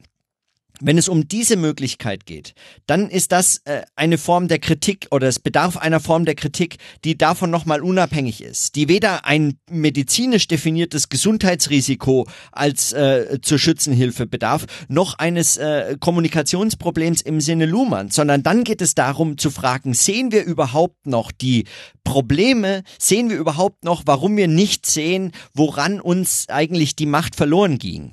Und, und das ist, würde ich sagen, im, im Zusammenhang unserer äh, Diskussion das eigentliche Problem. Also wenn man davon ausgeht, dass wir äh, soziale Netzwerke wie Facebook äh, stillstellen könnten, um dann mal zu regeln, dass sie möglichst transparent sind, dann geht das davon aus, dass wir immer noch äh, im Cockpit sitzen, beziehungsweise, also jetzt eine schräg andere Metapher, Entschuldigung, aber dass wir zumindest immer noch steuern könnten, dass wir immer noch anhalten könnten, was wir überhaupt ähm, als Problem diagnostizieren. Dass man das diagnostizieren könnte und dann lösen. Und nicht so und, ähm, und unterschätzt meines Erachtens dramatisch, dass wir längst schon in dem verstrickt sind und gar nicht mehr sicher sagen können, ob wir wissen, äh, äh woran es überhaupt liegt. Eben Moglen hat 2012 auf der Republika, ich habe dafür jetzt keinen Clip, aber ähm, äh, diesen, ich habe den Vortrag schon wirklich in vielen Zusammenhängen erwähnt, äh, für mich äh, sehr spannenden Vortrag gehalten, dass äh, sagen wir die letzte Generation wären, die darüber überhaupt noch ähm, äh, reflektieren kann, weil nachfolgende Generationen sind so tief in diesen äh, in diesen äh, Entwicklungen schon ähm, verwickelt in in dem aufgewachsen, dass sie nicht mehr sehen könnten, was eigentlich sich hat verändern ähm, oder als Veränderung beschreiben lassen. Und darüber würde ich sagen, muss man anders nachdenken. Darüber braucht dann dazu braucht es auch nicht ähm, die Begriffe oder äh, Theorien, die wir bislang äh, verwendet haben. Doch. Ich ich äußere jetzt eine persönliche Vermutung.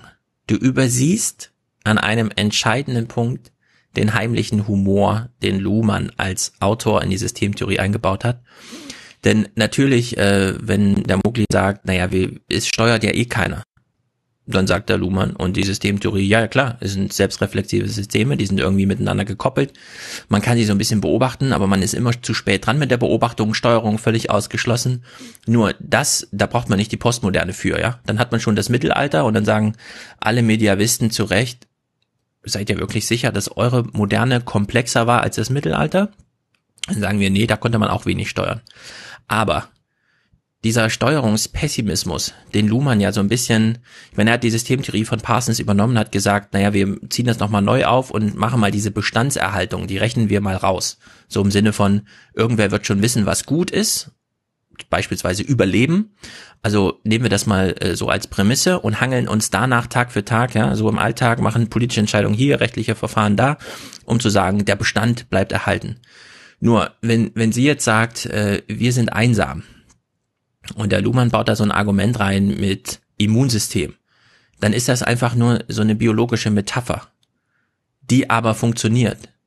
Und es gibt dieses witzige Gespräch äh, von André Kieserling äh, in Dresden, glaube ich, zu diesem ganzen äh, Luhmanns Gehirn, Zettelkasten und so weiter, in dem er eben sagt, ja, also wenn der Luhmann ein was mal als Mensch so beobachtet hat in der Gesellschaft, dann war das immer von ihm so ein bisschen dieses, diese, wie soll man sagen, Luhmann litt immer ein bisschen darunter, daneben zu stehen und zu sehen, dass die Gesellschaft unter ihren Möglichkeiten bleibt.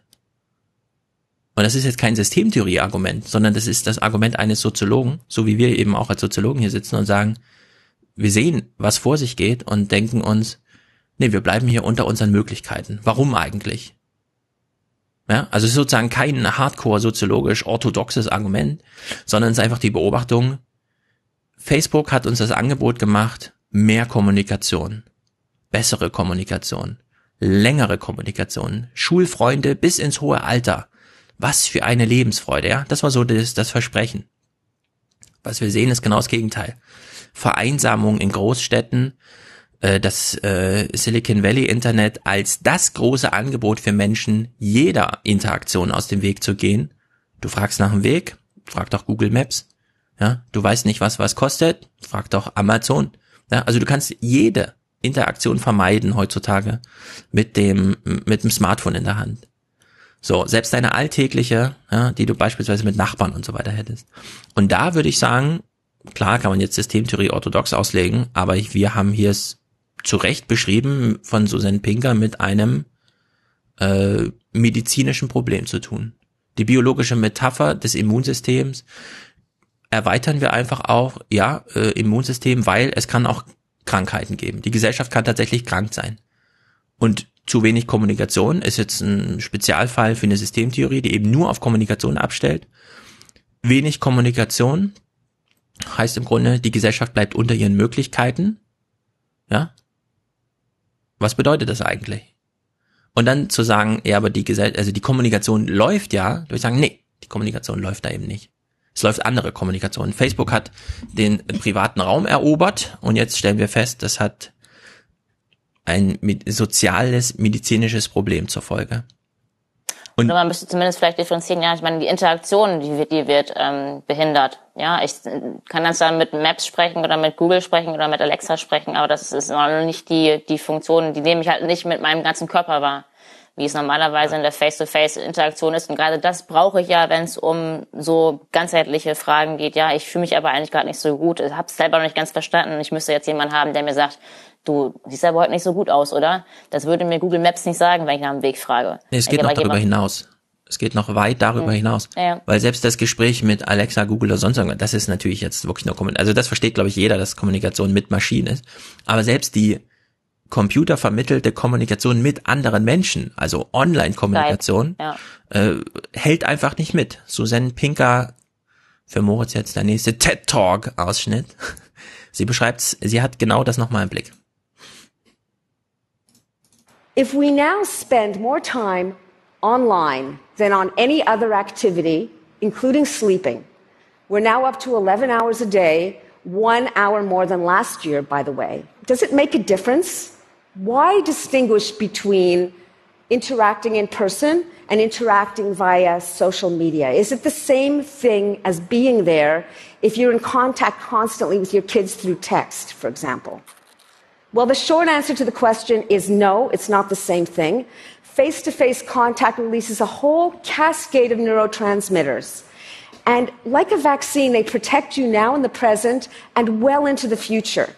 So simply making eye contact with somebody, shaking hands, giving somebody a high five is enough to release oxytocin, which increases your level of trust and it lowers your cortisol levels. So it lowers your stress. And dopamine is generated, which gives us a little high and it kills pain. It's like a, a naturally produced morphine. Now, all of this passes under our conscious radar, which is why we conflate online activity with the real thing. Wow. Mhm. Ey, vielen herzlichen oh, Dank. Ich möchte nicht nur widersprechen, sondern ich bin eigentlich äh, outraged über diesen Clip, weil also Ach, diese, komm. weil diese wirklich, also jetzt äh, Jetzt kommen wir noch mit, äh, mit neurowissenschaftlichen äh, Ergebnissen, die dann mir äh, sagen, dass ich, wenn ich online mit jemandem interagiere, dass ich nicht dasselbe empfinden kann und dasselbe fühle und nicht dieselbe hm. soziale Komplexität von Interaktionen reproduziere. Woran merke ich das? Natürlich an meinem Gehirn, nicht an meinem Bewusstsein. Das ist ja unterhalb des Bewusstseins. Es ist mein Gehirn, das das macht. Also letztlich merken das halt Neurowissenschaftler, wenn sie mein Gehirn messen sollten, dass ich dann, also ich meine, Entschuldigung, und was zeigt mir das? Was sagt das jetzt? Hat das äh, in irgendeiner Form kritische Relevanz jetzt? Also politische Relevanz? Ist das, ist das die Krankheit, von der ich spreche, weil ich es in meinem Gehirn messen könnte, dass ich plötzlich äh, mit anderen Kommunikationssituationen es zu tun habe, wenn ich mit jemandem texte, als wenn ich äh, mit jemandem spreche und ihn face to face sehe? Das weiß ich selber, da brauche ich auch niemanden, ja mein Gehirn vermisst, um mir hinterher dann irgendwelche äh, Lichter zu zeigen, die da unterschiedlich aufleuchten. Also man, okay. mal ernsthaft, davon, okay. nein, ein Punkt noch zurück, ja, hm. selbst selbstverständlich ist es etwas anderes, wenn ich mit jemandem texte oder mit jemandem äh, über Skype kommuniziere oder auch nur telefoniere. Dasselbe, denselben Einwand hat man ja auch äh, von sozialer Vereinsamung bei der Erfindung des Telefons, bei allen möglichen Erfindungen äh, in der Geschichte der Menschheit äh, machen können. Da empfehle ich ja immer an der Stelle den äh, wunderbaren äh, Vortrag von Katrin Passig zu Standardsituationen der Technologiekritik. Kann man mal sehen, dass es eigentlich ständig auftaucht, auch dieses Vereinsamungsargument. Zu dem Vereinsamungsargument muss man noch weiter auch hinzufügen, also nicht Katrin Passig nur zitieren, sondern vielleicht auch Georg Simmel, der ja über das Geistleben der Großstädter bereits einen wunderbaren Aufsatz geschrieben hat, äh, was dann äh, im Wesentlichen genau den Punkt sagt, nämlich dass Fremdheit in der Großstadt eigentlich die Ressource ist, also wertet es eigentlich auf, es befreit sozusagen, weil all diese ganze These von der Vereinsamung in Großstädten, Hamburg, es ist ja jetzt nicht überraschend, dass man in Hamburg niemanden kennt in seiner unmittelbaren Nachbarschaft, dem man den Schlüssel geben wollte. Es ist ja auch eine Großstadt, verdammt. Äh, Auf jedem Ja, aber warum äh, ist das für dich so normal? Weil es Auf das einem ist der- Dorf mit fünf Nachbarn. Dann äh, Ja. weißt du, das sind die fünf Nachbarn. Ja, In der weil Stadt es selbstverständlich, also die, man müsste sich ja umgekehrt fragen, was es bedürfte, damit man äh, in einer Großstadt wirklich noch fünf Nachbarn kennen könnte, mit denen man das würde jede Situation, jede kommunikative Situation, jeden, jeden Alltag vollkommen überfordern, wenn ich mit denen so gut befreundet und bekannt sein müsste, dass ich sie kennen könnte. In einer Großstadt ist das letztlich in der Form nicht möglich. Das ist, was Amin Nasseh im Anschluss an Simmel, ohne ihn äh, immer direkt zu zitieren, in seinem Buch Fremdheit als Ressource oder äh, so ähnlich heißt das Buch, oder vielleicht ist es auch nur ein Text, aber Fremdheit als Ressource nannte. Ja, Es gab da mal einen äh, äh, ganz äh, guten Vortrag, wo er das äh, sehr gut auf den Punkt gebracht hat. Fremdheit als Ressource zu begreifen, also als eine Freiheit zu begreifen, eine Freiheit von dieser Inter äh, von dieser Überintegration in familiäre Zusammenhänge oder in Dorfzusammenhänge, äh, also dass man, dass dass diese Fremdheit eine überhaupt eine Ressource der Freiheit sein kann, dass man sich eben nicht kennen muss, sondern dass wenn in der Wohnung brennt, dann kommt nicht der Nachbar, sondern die Feuerwehr. Das ist eine Errungenschaft, auch äh, äh, eine äh, eine zivilisatorische Errungenschaft, die in diesen vereinfachten Diskussionen heute wieder im Hinblick auf Facebook und soziale Netze und die Kritik dieser Entwicklungen nochmal wieder eingebracht wird, als hätte, als wäre man nicht schon längst über diese These hinausgekommen, als wäre die nicht schon längst als viel zu einfach entlarvt. So. Jetzt müssen wir mit, mein, äh, mit deinem Gehirn. ja, den letzten Clip müssen wir jetzt langsam aufbauen, denn ich finde es ein bisschen erschreckend, dass du Einsamkeit, das nun wirklich ein Problem ist. Ich meine, Demenz, ja, das hatten wir schon mal in einem Clip. Demenz wird vor allem getrieben von Einsamkeit und Lebenserwartung sinkt und Leidensdruck steigt. Also wir haben ein echtes medizinisches Problem, von dem ich jetzt einfach nur behaupte, ursächlich dafür ist jetzt weniger, was man im eigenen Handlungsbereich hat, als äh, so ein sozialer Zusammenhang, die Gesellschaft, äh, die Kommunikation, primären Kommunikationsformen in der Gesellschaft. Jetzt habe ich aber an dich eine Frage, Moritz. Warum machen Menschen so viel Sport? Warum machen Menschen heute so viel Sport wie nie zuvor? Es gibt ja einen Grund dafür. Es ist nicht Zufall. Ja, also ich habe ich hab keine Ahnung, warum äh, Menschen so viel Sport machen. Ich kann jetzt sagen, warum ich Sport mache oder ich, Ja, ich warum kann, machst du Sport? Na, weil ich, äh, weil es um diese körperliche Auslastung geht, die man sich sucht, wenn man sie nicht hat. Und es geht um ähm, die Befriedigung von, äh, die Ausschüttung von Glücks. Äh, also Fühlst du dich besser, wenn du Sport machst? Selbstverständlich. Und man fühlt sich Warum ernährst du gesunder. dich gesund? Warum ernährst du dich Ich gesund? ernähre mich, glaube ich, nicht so gesund. Warum, warum sagst du das in diesem Ton, wohl wissend, uns auch mitteilen, dass das wahrscheinlich nicht so gut ist, sich nicht so gesund zu ernähren? Ach so, nein, das ist mir völlig gleich. Also ich, ähm, äh, ich ernähre mich, ähm, ich denke, wie äh, man denkt äh, über solche, also meine persönliche, Welche Rolle spielt denn Gesundheit in deinem Leben? ja, Ich möchte was dazu sagen. Ich, ich möchte dir eine Antwort dazu geben. Rena? Na dann. Äh, es gibt eine, mal eine, von Manfred Schütz ein Buch, das heißt, ich weiß nicht, geht auch irgendwie über psychologische Geschichten und so weiter. Und da hat er mal geschrieben, ähm, krank im psychologischen Sinne ist eigentlich derjenige, der nicht mehr kommunikationsfähig und arbeitsfähig ist. Also letzteres ist, ist, ist eingeschlossen im, im ersteren. Und natürlich machen wir Sport und ernähren uns gesund, würde ich äh, vermuten oder soziologisch vermuten. Ähm, dass wir wollen unsere Kommunikationsfähigkeit erhalten. Wir wollen natürlich anschlussfähig sein für die Kommunikation. Wir suchen Interaktion und wollen uns interaktionsfähig zeigen. Ja, also das ist jetzt schon sehr klug. Genau, also wir, wir, wir lernen uns gesund, wir machen Sport, um nicht zu abstoßend zu sein in der sozialen Sphäre. Wir sollen, wollen gesund aussehen, wir wollen uns gut fühlen, wir wollen bewegungsfähig bleiben und so weiter.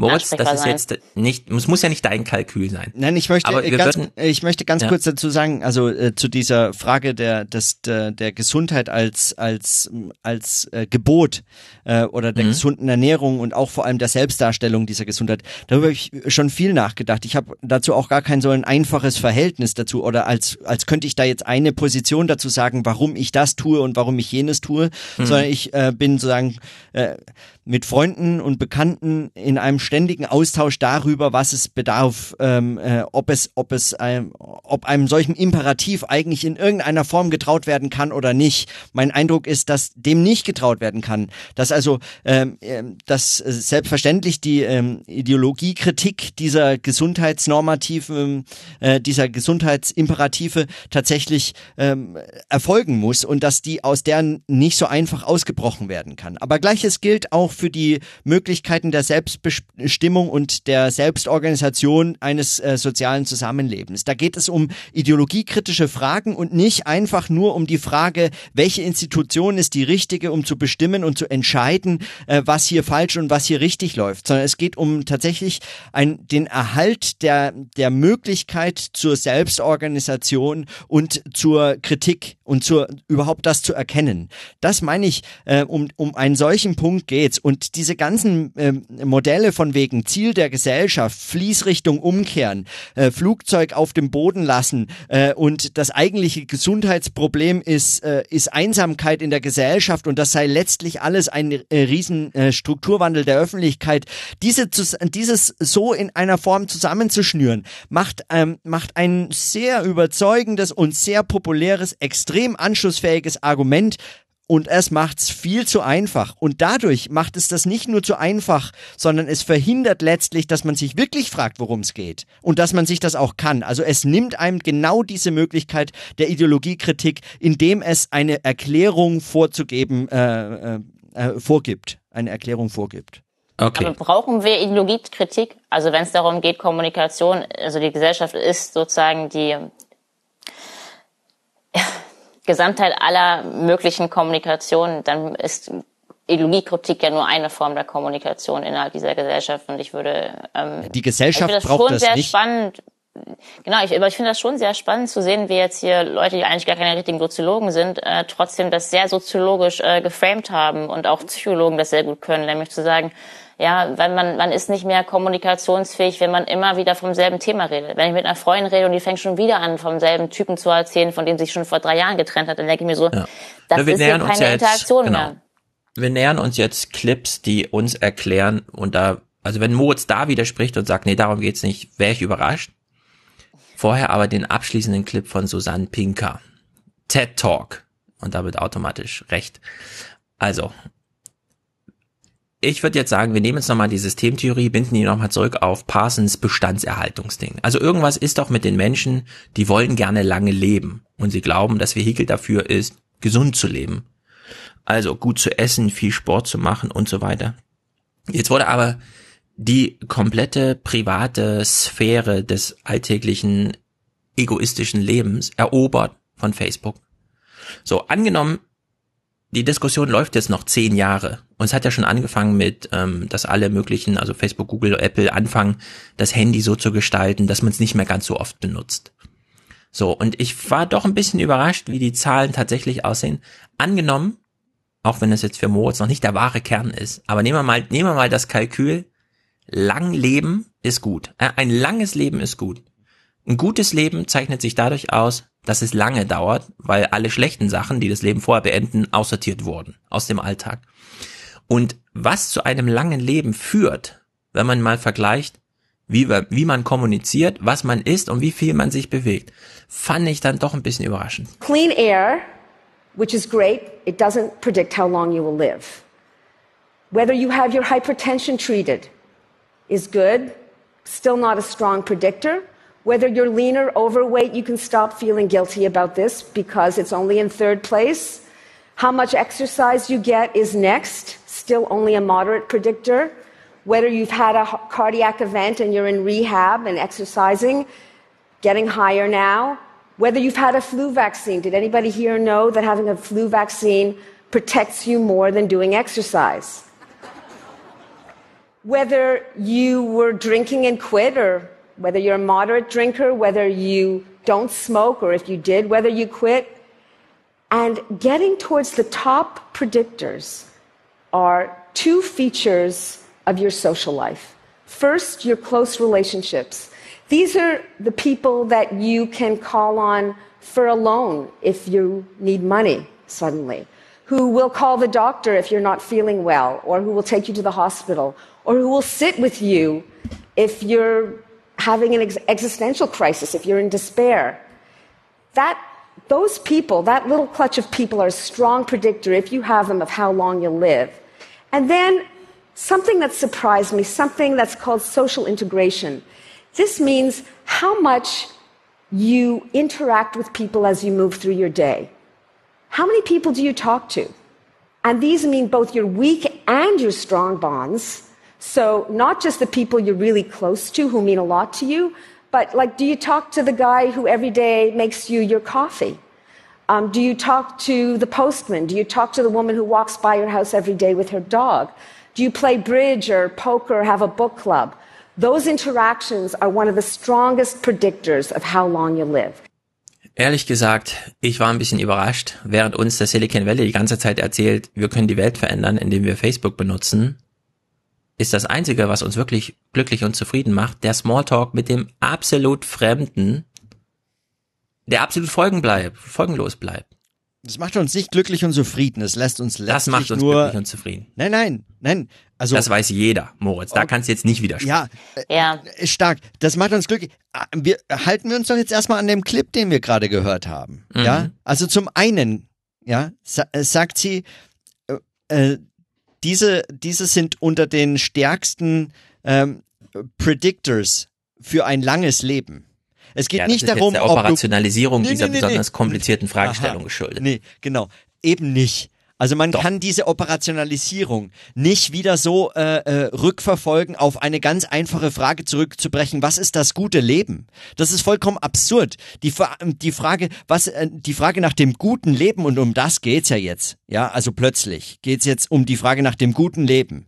Also was heißt plötzlich? Vielleicht ging's ja unterschwellig oder so mag man das dann in der äh, Kommunikation, in der Argumentation auch immer so darstellen. Es geht immer eigentlich letztlich um die Frage des guten Nein, Lebens. Aber warte, auf, umgedreht, Moment. umgedreht, Moritz, umgedreht. Es geht nicht um das gute Leben, sondern es geht um die Bedeutung von Kommunikation, runtergebrochen, sekundär, auf die Frage, und der kann man sich nun wenig erwehren, was ist ein gutes Leben?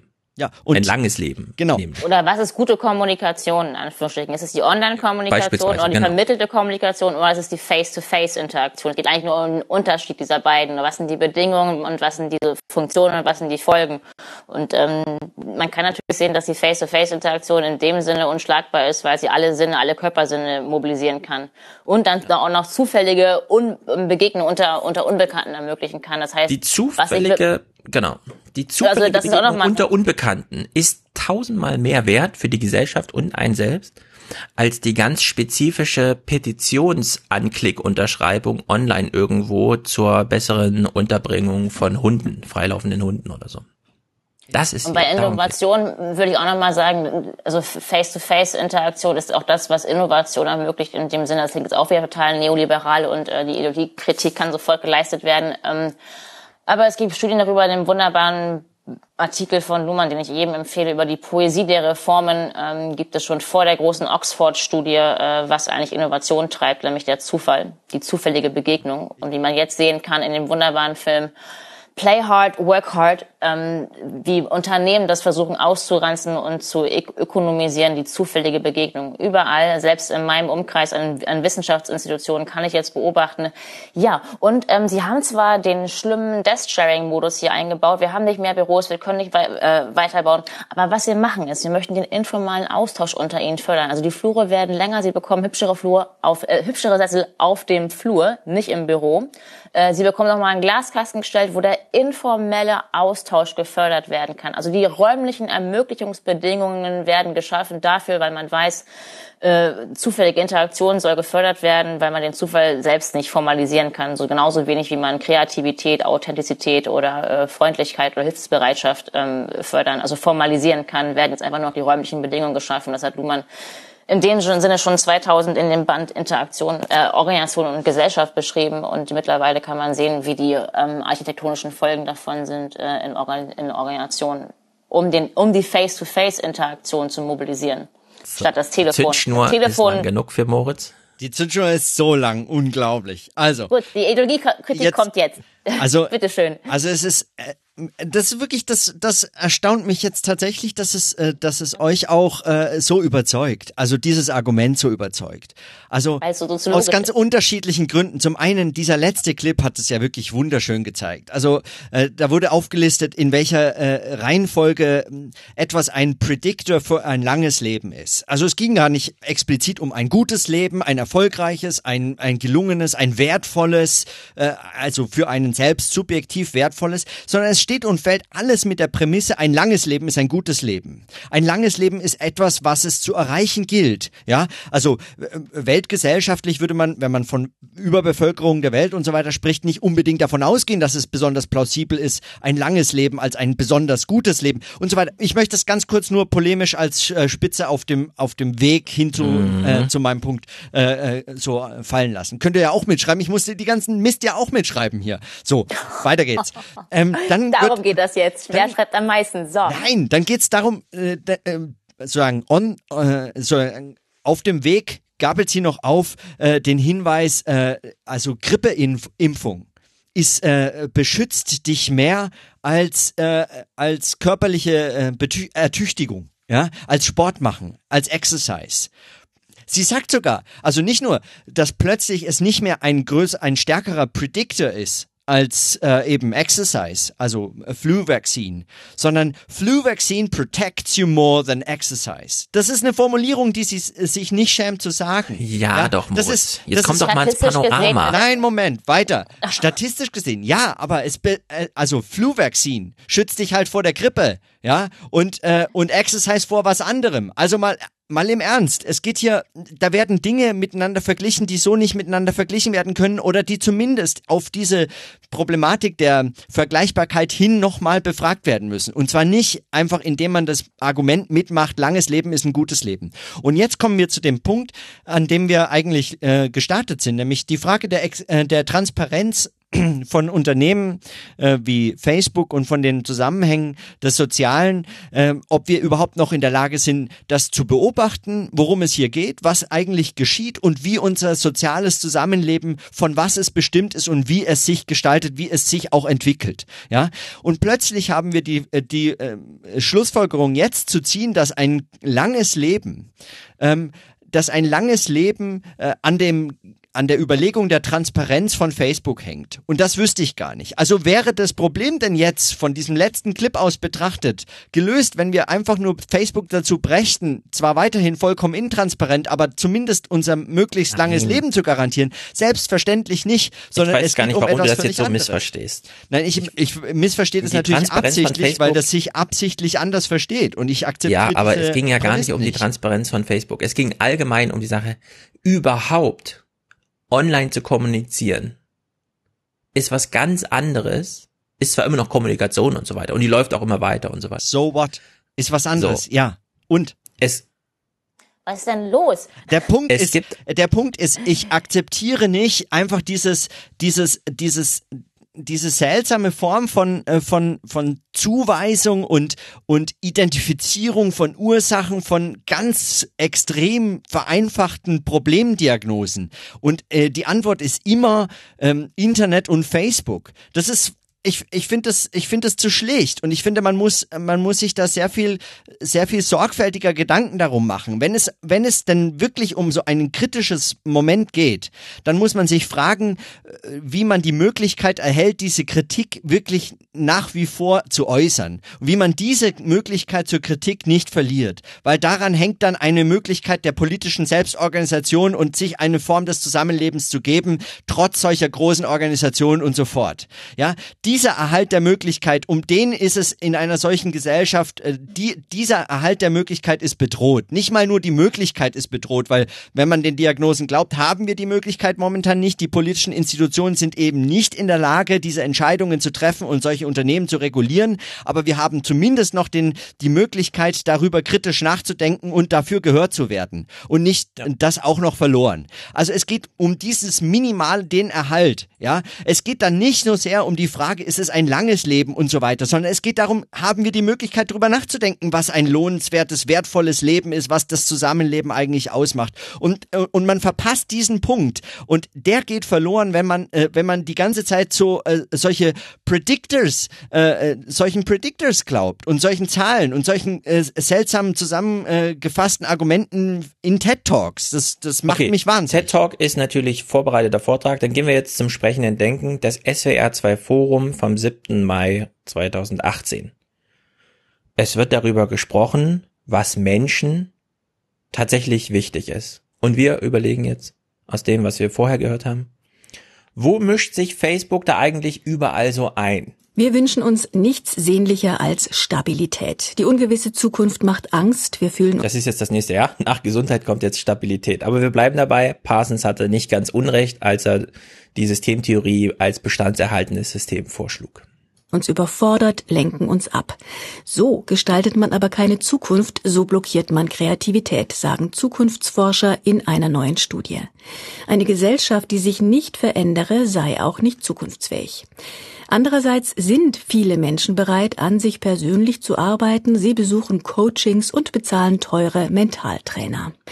Wie passt das zusammen? Die Angst vor gesellschaftlicher Veränderung und der Wunsch, sich zu optimieren. Das ist natürlich eine interessante Frage, auch im jetzt Gesellschaftsvergleich.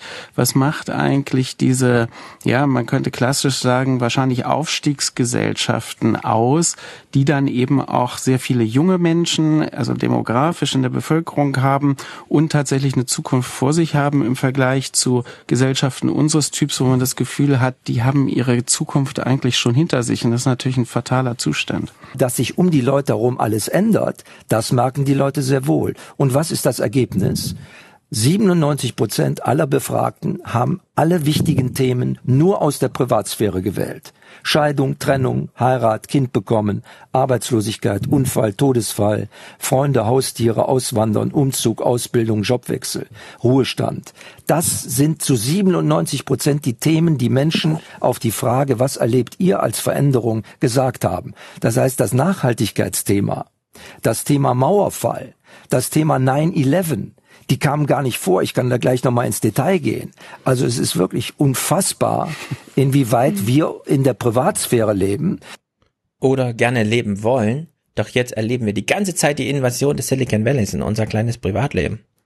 Alle 45 Sekunden greifen wir zum Handy und werden aus unser Privatleben herausgesogen. Moritz macht sich noch Notizen. Soll ich dir die Liste nochmal vortragen? Er hat eine Umfrage gemacht. Was ist Ihnen am wichtigsten?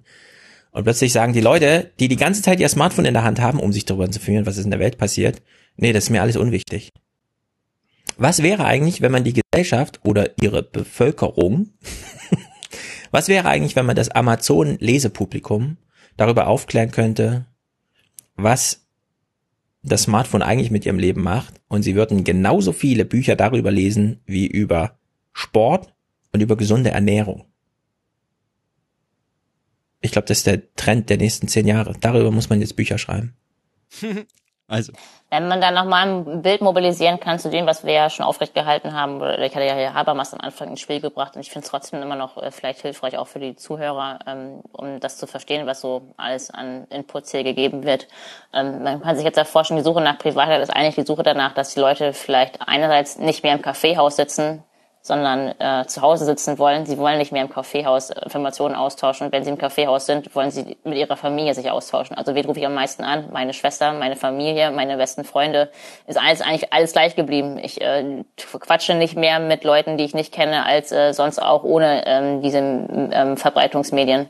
Äh, und man kann dann vielleicht sehen, dass wir mhm ja, die, die Interaktion, diese der Strukturwandel der Öffentlichkeit geht ja auch bei Habermas darum, wo reden wir über Politik? Im Kaffeehaus, im Wirtshaus. Äh, ja, witzigerweise.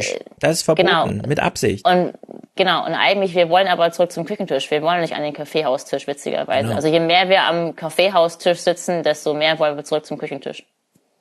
Und Facebook zerstört Bild. diese Balance, Moritz. Ja. Siehst Und du auch, das dass wir das ein? trennen können. Und Facebook zerstört, dass wir das trennen können, dass wir wissen, was ein Küche Küchentisch ist und dass wir wissen, was ein Kaffeehaustisch ist. Das ist das Ja. Schlimmste. Leute das gehen sehr, sehr schlimm. aufs Klo, holen ihr Smartphone raus und denken, sie sind im Parlament, schreiben drei Tweets, gehen wieder zurück an den Küchentisch. Das ist verrückt. Krank ist das.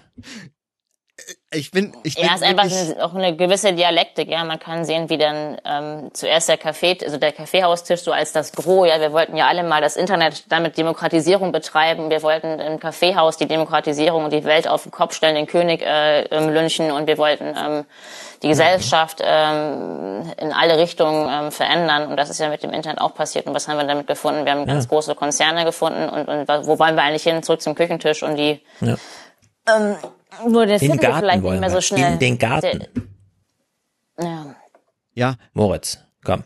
Also kurz bevor ich jetzt in den Garten gehe, um dann äh, weiter äh, an den Dingen zu schreiben, die ich äh, leider auch noch schreiben muss. Zwei, drei, Die äh, dein gutes Leben ausmachen, meinst die du? mein gutes Leben ausmachen. Äh, zwei, drei Hinweise. Also zum einen, äh, aber das nur so sagen, unterwegs. Dazu muss man jetzt nicht sehr viele Bücher schreiben. Also ich bin gar nicht so sicher, ob Bücher schreiben jetzt wirklich das Notwendige Der wäre. beste Top Predictor, it's not, I guess. Also ähm, genau, ich würde sagen, also jetzt die wichtigen Bücher schreiben, verkennt schon wieder äh, eigentlich, worum es da nämlich geht, nämlich um eine, um, um sagen, die, die, die möglich, also viel stärker eigentlich die Möglichkeit, miteinander in einen, in, in diesen Austausch zu treten.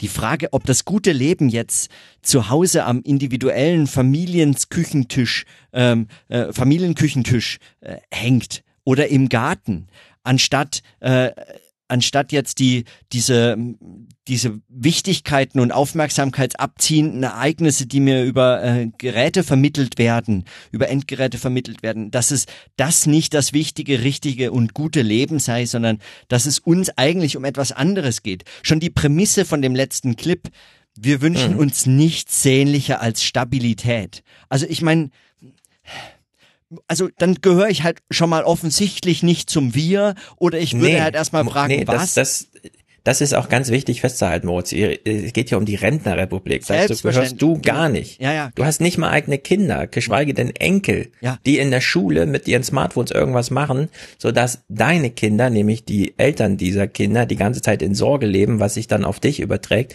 Da fällst du natürlich raus. Aber du weißt trotzdem, worüber er gesprochen hat. Das kannst du nicht abstreiten. Es geht doch Und ich glaube auch, hier geht es um Stabilität im Sinne von Routine. Also und um wiederkehrende. Um Interaktion alles und um. Wiederholung und so weiter. In dem Sinne ist deine Suche nach dem Garten und dem, und, und dem Weiterschreiben äh, an einem Text äh, auch eine gewisse Suche nach Ja, Stabilität. ich finde, ich finde, äh, Moritz, sag mal. Dann, Also- dann spielen wir noch einen Clip. ich würde dann nur meinen, diese Fragen der bedrohlichen Veränderungen, die dann alle im, äh, in der individuellen Biografie gefunden werden. Ja, was man dann sagt auf die Frage hin, welche prägenden Veränderungen man eigentlich erfährt in seinem Alltag, in seinem Leben, ganz konkret.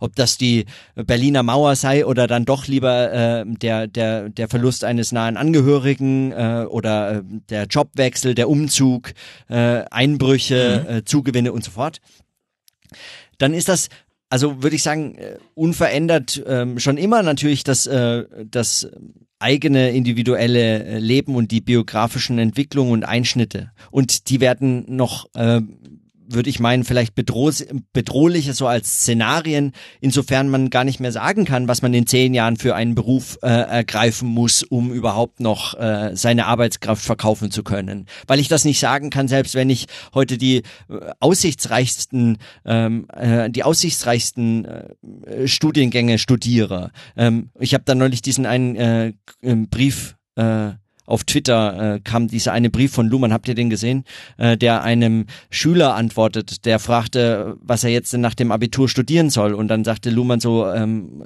am besten Mach, mal richtet sich nach seinem Interesse, weil also die Arbeitsmarktsituation gibt wenig Aufschluss darüber, was es dann auch hinterher lohnt zu tun. Und man ähm, kann sich äh, über diese äh, sagen strategisch klugen äh, Berufsauswahl äh, dann auch nicht sicherstellen, dass man sich hinterher mit dem beschäftigt, was einen interessiert. Ja, also ob man dann überhaupt die Herausforderungen, äh, den Herausforderungen begegnet, äh, denen man sich, denen man gerne begegnen äh, wollte. Also äh, so äh, so äh, seine seine Empfehlung. Und ähnliches sehe ich jetzt auch an der Stelle. Die die Frage, worum es da geht, also was hier verhandelt wird, also und da würde ich sagen, geht's schon auch um diese Fragen des, des Zusammenlebens und des guten Lebens in einer solchen Weise. Die Fragen sind überhaupt noch nicht bedroht, wenn man das an solchen Szenarien festmacht und an solchen äh, Predictors oder an solchen Umfragen und Antworten und an der Frage, ob es hier um Stabilität geht im eigenen Umfeld, inwiefern mich Weltgeschehnisse äh, äh, und Ereignisse äh, inwiefern die mein individuelles äh, Leben betreffen oder nicht, inwiefern ich überhaupt die Möglichkeit habe, darüber zu entscheiden, ob das ähm, und ob es um Entscheidungen geht. All das bleibt unberührt. Also ich würde sagen, die wichtigsten Fragen sind ähm, bei all dieser Diskussion noch nicht verhandelt. Darum geht's noch nicht.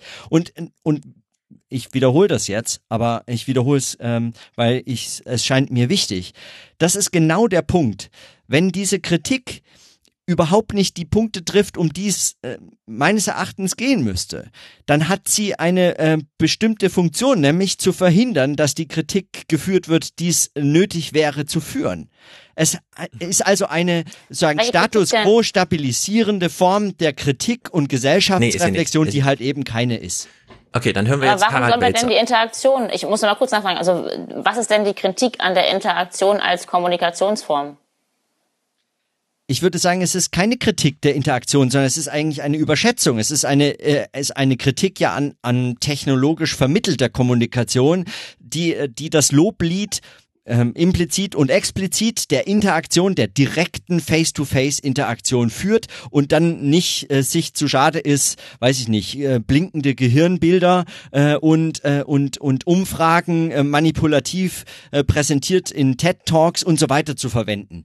Da, diese Kritik. Aber was ist das Problem daran? Also was ist das Problem, wenn man sagen, wenn man Na, Moritz sagt, das würde, Problem ist damit, der Interaktion? Nein, Moritz ist da richtig krass, was das angeht, weil er sagt, diese Form der Auseinandersetzung mit diesen Themen verhindert die eigentlich notwendige Auseinandersetzungsform.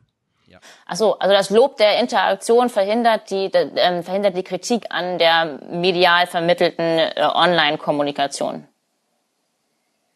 Ist es das? Ja, und nicht nur das, also nicht nur an der Kritik an der äh, medial vermittelten Online-Kommunikation, als wäre das jetzt die Kritik, die unbedingt zu führen sei, sondern es geht um die äh, Frage nach der Möglichkeit ähm, äh, der Selbstbestimmung des Zusammenlebens. Äh, ja, da hören wir jetzt mal die okay. letzten beiden Clips von Harald Welzer zu. Bevor ich wir uns kurz sagen. So ich, ich würde das gar nicht als ähm, entweder oder sehen, sondern als sowohl als auch. Also was spricht denn dagegen, trotzdem zu verstehen, warum Interaktion so eine Wichtigkeit hat für, für Menschen, für deren Gesundheit und für deren kognitive Fähigkeit und so weiter und so fort? Was ist, also ich würde ja. das noch nicht als Gegenargument dafür sehen, dass man trotzdem die andere Sache auch kritisieren darf. Das ist halt das Aber Problem. Wir fragen uns jetzt alle ja. nur noch gegenseitig, was wir eigentlich meinen und so weiter. Nein, nein. Und das führt ja auch nirgendwo hin. Nein, der, nee, ich wollte der, das nur für mich einfach, ich muss genau, es einfach mal klar haben für mich, was das Problem ist. Ja, also ich, ich halte den, äh, ich halte den Punkt, äh, ist, ist ein, äh, vielleicht äh, recht einfacher Gedanke, aber äh, es ist zumindest der, dass wenn die Kritik in der Form sozusagen immer wieder Schuldige findet und sie in den und den und den Phänomenen ausmacht, die wir jetzt diskutiert haben, und dann auf eine so problematische Weise, dass ich sozusagen an jedem einzelnen äh, Argument ansetzen wollte und könnte oder es zumindest versucht habe, jetzt in unserem Gespräch zu zeigen, warum das nicht so funktioniert, warum diese Darstellung eher äh, hier ähm, äh, sozusagen ähm, eher Überredungskunst als äh, als inhaltliche ähm, Überzeugungskraft oder so darstellt, äh, warum das so nicht geht, warum dieses eigentlich ein Vermengen von zwei äh, vollkommen unterschiedlichen Phänomenen und so weiter. Wenn man das an dem zeigen kann, dann würde ich sagen, äh, dann ist das der das Aufzeigen dieser Problematik, dass eine solche Argumentation und eine solch geführte Kritik ähm, eher die Möglichkeit der Kritik verhindert, als dass sie es liefert, was sie äh, zu liefern behauptet. Das ist der Punkt. Und wenn der These gefolgt werden kann, dass eine solche Form der Kritik die, die Kritik wirklich verhindert, äh, dann ist das, äh, dann ist das ein ernstzunehmendes, äh, dann ist das ein ernstzunehmendes Problem. Dann ist das möglicherweise vielleicht das eigentliche Problem im Vergleich zu äh, dem Problem der äh, vermeintlich äh, diagnostizierten und schon den Schuldigen gefundenen Vereinsamung der Gesellschaft und so weiter und so fort. Was ich nicht absprechen möchte, dass es Probleme sind, sondern einfach nur in meiner äh, Kritik dieser Kritik wäre äh, wäre das Problem äh, sagen auf anderes zuzurechnen oder anders zu befragen. Also, dass es äh, zu Vereinsamung kommen mag, dass Menschen äh, individuell biografische Umbrüche als dramatisch und äh, und und äh, prägend und so weiter das Leben eigentlich definierend und so begreifen und erleben, das möchte ich, das kann ich überhaupt nicht in Frage stellen. Darum geht's gar nicht, sondern es geht wirklich nur um die Frage, ob die Kritik auf der äh, auf diese Art und Weise funktioniert oder nicht, ob das überhaupt Kritik ist oder ob das nicht eigentlich das ähm, sagen äh, das das System der Kritikverhinderung stabilisiert und das eigentlich damit äh, dasselbe tut, wie, äh, wie wir in unserem Ausgang des Gesprächs äh, ähm, Facebook unterstellt hätten oder zumindest die ersten Clips. Aber ich bin gespannt, ja. was Harald Welzer Also ich, ich bin jetzt hin und her gerissen, ob ich jetzt bei dir eher so eine Klaus Kusanowski Hardcore, man kann es ihm gar nicht gerecht machen, oder so eine Jeff Jarvis, nee, wir müssen jetzt Facebook alle gemeinsam reparieren, weil sonst ist blöd. Ja, also Weder irgendwo dazwischen. Noch. Weder noch. Bis jetzt sofort. Deswegen, die letzten beiden Clips sind äh, wirkliches sprechendes Denken von Harald Welzer, der wird, lässt sich ja mal einladen und blabbert dann einfach drauf los. Ich finde aber, er ist hier auf einem richtigen Weg. Er beschreibt nochmal dieses neue Verhältnis von Privat und Gesellschaft und macht dann ein gesellschaftliches Argument, was, finde ich, dann wieder zurückspielt auf das Private und zu dem eigentlichen Problem führt, nämlich die Invasion des Alltags durch Facebook, das die ganze Zeit die ganze Welt immer im Schlepptau hat und uns irgendwie völlig überfordert, ja. Also Harald Welzer hier nochmal zum Verhältnis von Privat und Gesellschaft modern in der, in der Facebook-Gesellschaft. Ich finde das total interessant, weil auch hier würde man ja sagen, na gut, das macht ja Sinn, wenn man äh, zunächst mal gewissermaßen das eigene Leben als Referenzgröße für Veränderung nimmt, ja. Aber das andere ist natürlich tatsächlich, dass dieses Verhältnis zwischen, sagen wir mal, dem privaten Leben und dem öffentlichen ja auch unter sehr großen Veränderungen sich gerade befindet. Also ich glaube, es gibt auch durch die digitale Kommunikation paradoxerweise weniger Öffentlichkeit, als es das traditionell gegeben hat. Also in moderner öffentlicher bürgerlicher Kultur, das ist im Rückgang und man hat hier auch sehr starke, wie soll man sagen, Personalisierung, Privatisierung, Emotionalisierung der Themen. Und ich glaube, das spiegelt das auch nochmal, dass irgendwie das große Ganze Ganze von dem man irgendwie das Gefühl haben sollte, ein Teil zu sein, für die allermeisten gar nicht mehr greifbar ist. Und insofern sind die Befunde jetzt der Studie spektakulär, aber bei etwas Nachdenken auch gar nicht so extrem verwunderlich. Sie, sie reflektieren, glaube ich, einen Veränderungsprozess. Und was ich übrigens auch bemerkenswert fand, war das äh, von ganz zu Anfang, was Herr Droyen gesagt hat, dass die ähm, veränderungsbereitesten eben Menschen mit so einer eigenen Migrationserfahrung, also einer tiefgreifenden Veränderung sind. Und das ist ja einerseits fast banal, auf der anderen Seite unheimlich wichtig, dass wenn also man tiefgreifende Veränderungsprozesse im Leben hat bewältigen können, dass das dann Lust auf und Offenheit für weitere Veränderungen macht, während der umgekehrte Selbstverstärkungseffekt natürlich dann entsteht, wenn man sich möglichst keinen Zentimeter bewegt, dann wird man sich auch keinen Zentimeter mehr bewegen, weil je statischer man wird, desto bedrohlicher wird Veränderung. Und ich finde, das ist auch irgendwie auf die politische Situation der Gegenwart zu beziehen. So, also er sagt nicht, äh, die Gesellschaft übernimmt das Private, sondern die Gesellschaft verschwindet einfach in der Transformation des Privaten als nicht mehr privat erlebt oder gefühltes, sondern ja, was eigentlich? Naja, die Öffentlichkeit verliert an Bedeutung oder ist eigentlich gar nicht, ähm, wenn man das auch immer irgendwie mhm. quantitativ oder qualitativ abbilden mag, aber wenn ich richtig die These verstehe, sagt er, dass die Öffentlichkeit geringer geworden ist, nicht die Gesellschaft, sondern im Vergleich Ja, aber gleichzeitig ist die Öffentlichkeit ja viel präsenter. Die ganzen Millionen Flüchtlinge stehen ja bei den Leuten wirklich im Garten. Ja, das ist ja das Gefühl, was die ganze Zeit da aufkommt. Ja, also medial haben wir das Gefühl, dass dass politische Probleme oder politisch, politisierte Probleme in Anführungsstrichen ähm, viel näher an uns dran sind, weil sie medial sehr stark eingefangen werden.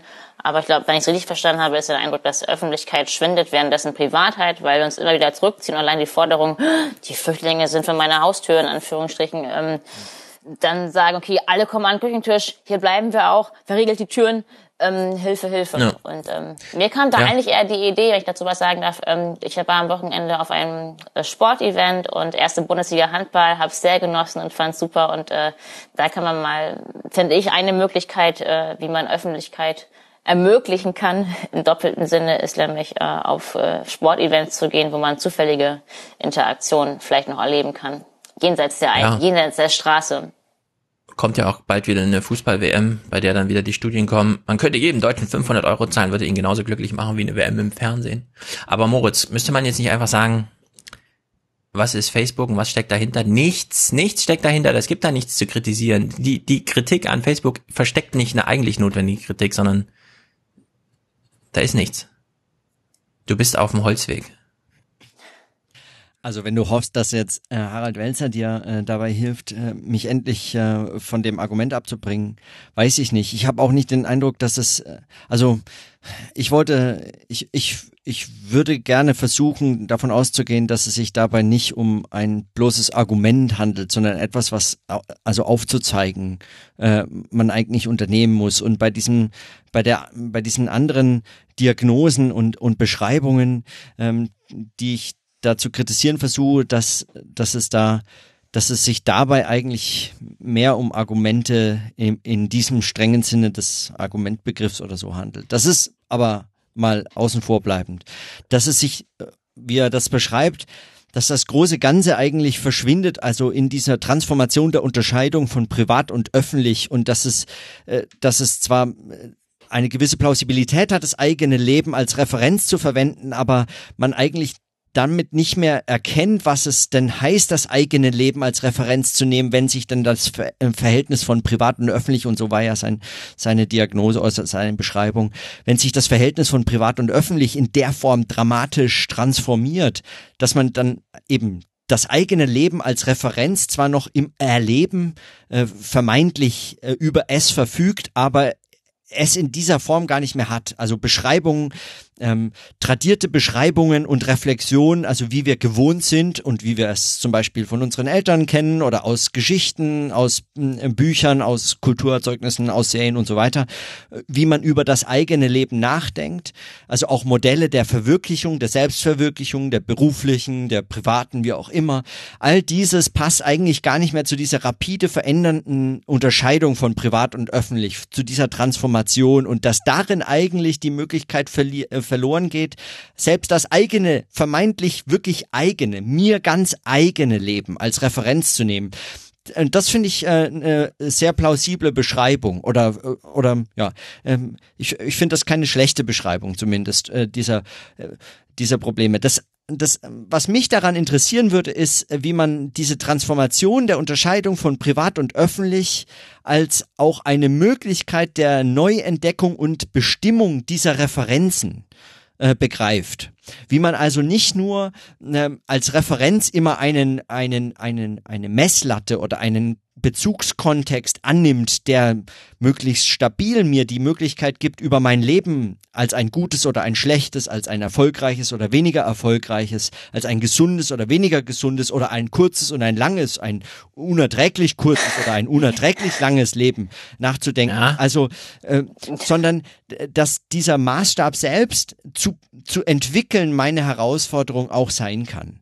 Äh, und dass dieser Maßstab nicht im, in der Referenz des eigenen Lebens gefunden werden kann, sondern in der auch mit Veränderung dieser, äh, dieser, dieses Verhältnisses von privat und öffentlich. Dass also die Kritik, die daran geführt wird, keine ist, die dieses Verhältnis einfach nur als Verlust beschreibt oder die Transformation dieses Verhältnisses als eigentliches Problem identifiziert und so weiter und so fort und dafür dann die verschiedenen Player diagnostiziert, sondern dass man sagen, diese Transformation als einen aktiven Prozess und zwar jedes und jeder Einzelnen ähm, äh, zu beschreiben und dafür die äh, äh, Kritik begreift als das Erstellen, das selber Erarbeiten von Werkzeugen, wie das funktioniert. Kritik ist dann nicht ein bloßes Diagnostizieren von Problemen und das mögliche Formulieren und Spekulieren über Lösungen, sondern Kritik ist, äh, sagen, diese Transformation aktiv als ein, als ein Tun, als ein Machen in die eigenen Hände nehmen zu lernen und dafür miteinander gemeinsam äh, die, die Werkzeuge und die und, und die äh, und, und überhaupt diese Tätigkeitsformen überhaupt erst selbst zu entwickeln. Weshalb die Kritik, äh, also die Hoffnung, dass jetzt möglichst die kritischen Bücher geschrieben werden, ich für absurd halte. Viel wichtiger eigentlich die Idee finde, äh, dass man sich über gemeinsame Podcast-Projekte oder Gesprächs, äh, Gesprächsprojekte äh, verständigt, die das sehr viel stärker wären. Also die genau eine solche Aber- Kritik als Tun sehr viel stärker repräsentieren als einfach nur dieses Diagnostizieren und Beschreiben von Lösungen von vermeintlichen. Genau, verstehe ich nur so halb. Die Frage, die ich da habe, ist auch, ist das ein Projekt wissenschaftlicher Natur mit Erkenntnis für alle oder ist das so eine Media Meditation deiner selbst?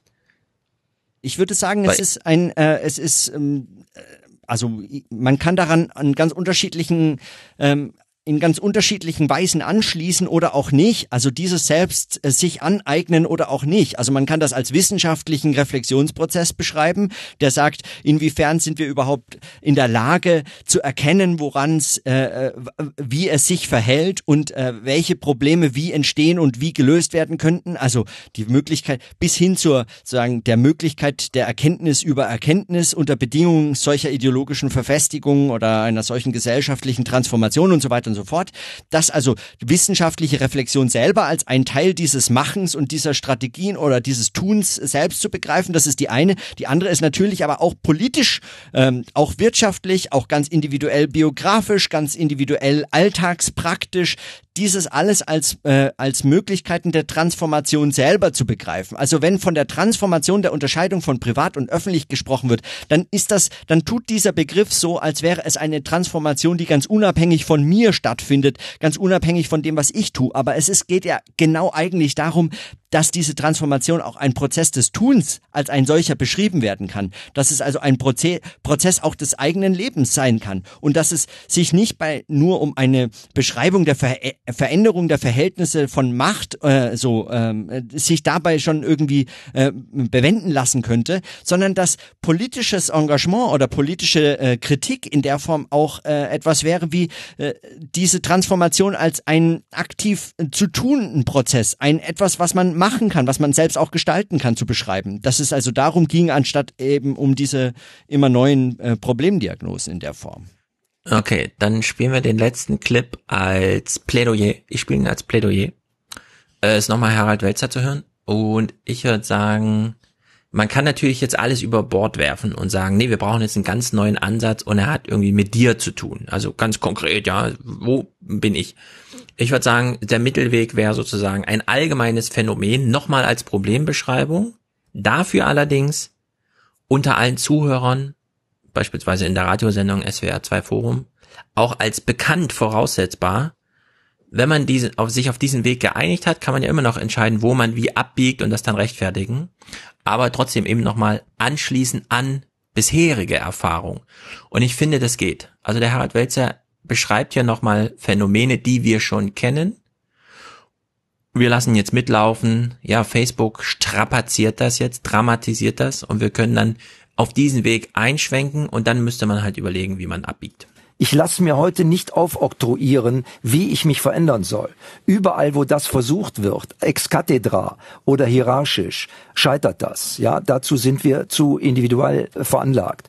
Insofern sind die 97 Prozent privates Erleben auch eine Antwort auf unsere gesellschaftlichen Diskurse.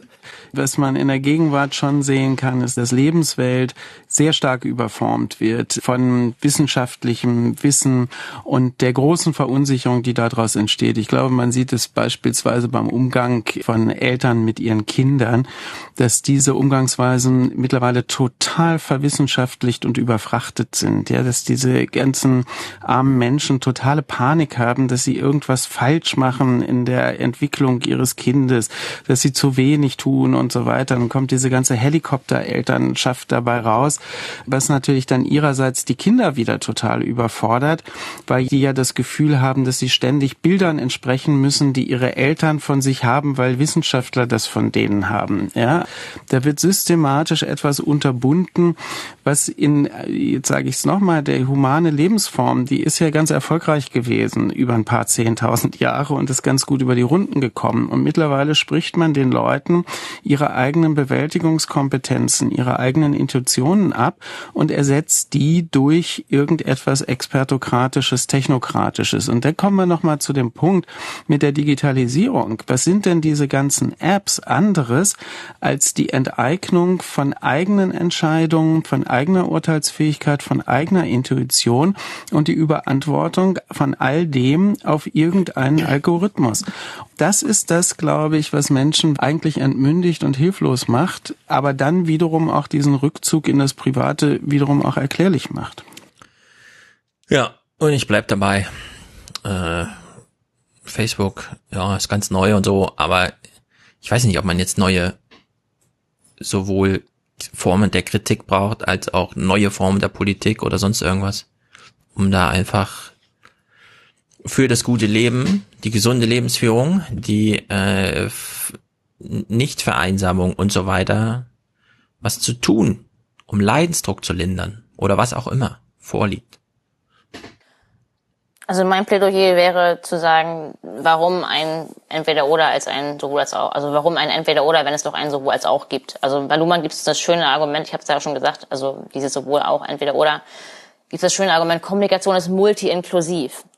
Also auch wenn wir den Rückzug ins Private betreiben, wenn wir also in der Form, also nur als Metapher in Anführungsstrichen, weil sie nicht so ganz hält, weil diese Opposition zwischen Öffentlichkeit und Privatheit nie so ganz ähm, als Opposition zu verstehen ist, nämlich die Multi-Inklusivität heißt ja, dass jede einzelne Kommunikation auch Teil, nicht nur Teil eines einzelnen Systems ist, sondern eben auch Teil des Größeren. Also wenn wir jetzt hier gerade Podcast machen, sind wir Teil machen wir gerade eine Interaktion über ein Verbreitungsmedium, äh, sind aber auch wiederum Teil der Gesellschaft. Und deswegen kann ich, glaube ich, also wäre mir, würde ich selber äh, Moritz äh, seine, seine Form, also das, oder seine These, dass selbst das Loblied der Interaktion ähm, die Kritik an der Nicht-Interaktion verwischt oder unterminiert oder unter, unter, unterläuft.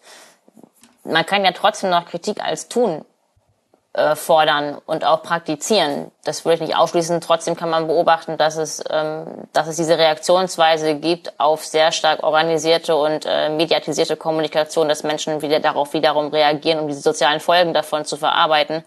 Dass sie, dass sie sich auf Face-to-Face-Kommunikation beziehen, weil wir wissen, dass es das die Ursprungsformen der Familie sind und wir nun mal ähm, ich will da keine anthropologischen ähm, Metaphern aufmachen, aber dass Familieninteraktion doch eine Kommunikation ist, die Körper, Körperbezüge herstellen kann, mehr als die in der Organisation oder wo wir nur so einzelne Rollenausschnitte ähm, bearbeiten. Und dann aber als letztes, dass man sehen kann, dass wenn wir, multi wenn wir ein multi-inklusives Kommunikationsverständnis haben, dass wir auch wissen, dass natürlich Recht Politik und Wirtschaft uns sich immer wieder an unseren Interaktionsformen entlanghangeln. Also Luhmann würde ja auch sagen, jede Interaktion lässt sich auch natürlich als soziologische Zurechnung, aber lässt sich aber auch empirisch äh, wiederum auf ein, auf ein Funktionssystem zurückführen. Ja, wir, uns lassen, also unsere, unsere Kommunikation können wir jetzt dem Mediensystem zuordnen, wir können es aber auch dem, dem der politischen Protestbewegung zuordnen, ähm, je nachdem, was, woran bei uns angeschlossen wird. Wenn aus unserem Podcast jetzt eine Protestbewegung entsteht, wären wir auch Teil davon. Wenn aus unserem Podcast äh, eine politische Partei gegründet wird, wäre das möglich. Es ist die Frage der Anschlussfähigkeit an dem, was danach folgt. Ja, ich bin auch noch nicht überzeugt, dass die funktionale Differenzierung irgendwie überwunden wird gerade oder dass es das wäre dann sozusagen notwendig wäre, sie zu überwinden oder sonst irgendwas. Ich sehe eher das Gegenteil. Ich sehe überall Spezialisierung, noch mehr Organisationen und ah. äh, die, die einzelnen Funktionssysteme ringen noch mehr um Deutungshoheit qua Organisation. Dann gibt es ein bisschen Blockchain, wo man sehen kann, okay, ja. es kommt noch wieder Wettbewerb, es wird versucht, die Organisation wieder abzuschaffen, aber das bringt trotzdem den Organisationswettbewerb nicht weniger oder aber, macht ihn nicht weniger. Aber uns ging es jetzt nicht, ich möchte äh, gern in meinem Schlussplädoyer, also auch wenn Schlussplädoyer irgendwie so jetzt sagt doch mal jemand eine Zusammenfassung und so. Ähm, oh. Schon ein bisschen fast albern, aber ähm, ähm, ich möchte noch ganz kurz darauf hinweisen, dass es ja jetzt nicht darum ging, ob jetzt Luhmanns Systemtheorie und die These der funktionalen Differenzierung jetzt ähm, äh, ähm, abgelehnt oder für überholt erklärt werden muss oder nicht, sondern uns ging es um andere. Fragen.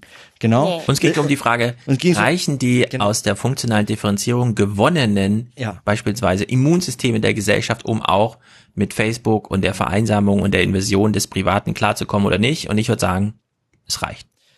Und, und ich würde sagen, äh, darüber haben wir gar nicht so sehr wirklich gesprochen, sondern über die äh, Fragen und Möglichkeiten einer solchen Kritik an der Gesellschaft oder äh, in der Gesellschaft. Und wenn ich äh, ganz kurz an den letzten Clip, den nicht nur einfach als Plädoyer oder so ver verstehen, sondern mal ernst nehmen, dann muss man doch darauf hinweisen, dass ähm, dieses, also es ist ja so ein zweiteiliges Argument, das da geführt wird. Zum einen, äh, die humane Lebensform ist für ein paar zehntausend Jahre ganz erfolgreich gewesen. Äh, also äh, jetzt verzweifelte Eltern, die nicht mehr wissen, wie sie ihre Kinder erziehen sollen und ständig sich an Experten wenden oder äh, völlig überfordert sind von all den Empfehlungen, wie man das so zu tun hätte, aber auch wie man sein eigenes Leben zu führen hätte. Ständig werden Ratgeber neu gedruckt und aufgelegt und so weiter. Es kommt also immer mehr Informationen, immer mehr Expertise hinzu und dem eigenen ähm, wird nicht mehr so viel zugetraut, als dass man schon in der Lage wäre, qua Natur, qua Geburt, qua Menschsein oder was auch immer, was da jetzt angenommen werden mag, äh, schon in der Lage zu sein, sein Leben richtig zu führen, seine Kinder zu erziehen und so fort. Und dann kommt der Schritt äh, zwei der Argumentation, äh, dass jetzt die Apps nichts anderes wären als eigentlich die Übertragung all dieser Überforderung des Individuums von all diesen Expertenmeinungen auf äh, die Algorithmen, was auch immer die Algorithmen in dem Fall sind, also oder die Apps zumindest jetzt erstmal oder die Netzwerke oder was auch immer man gerade zu kritisieren äh, gedenkt.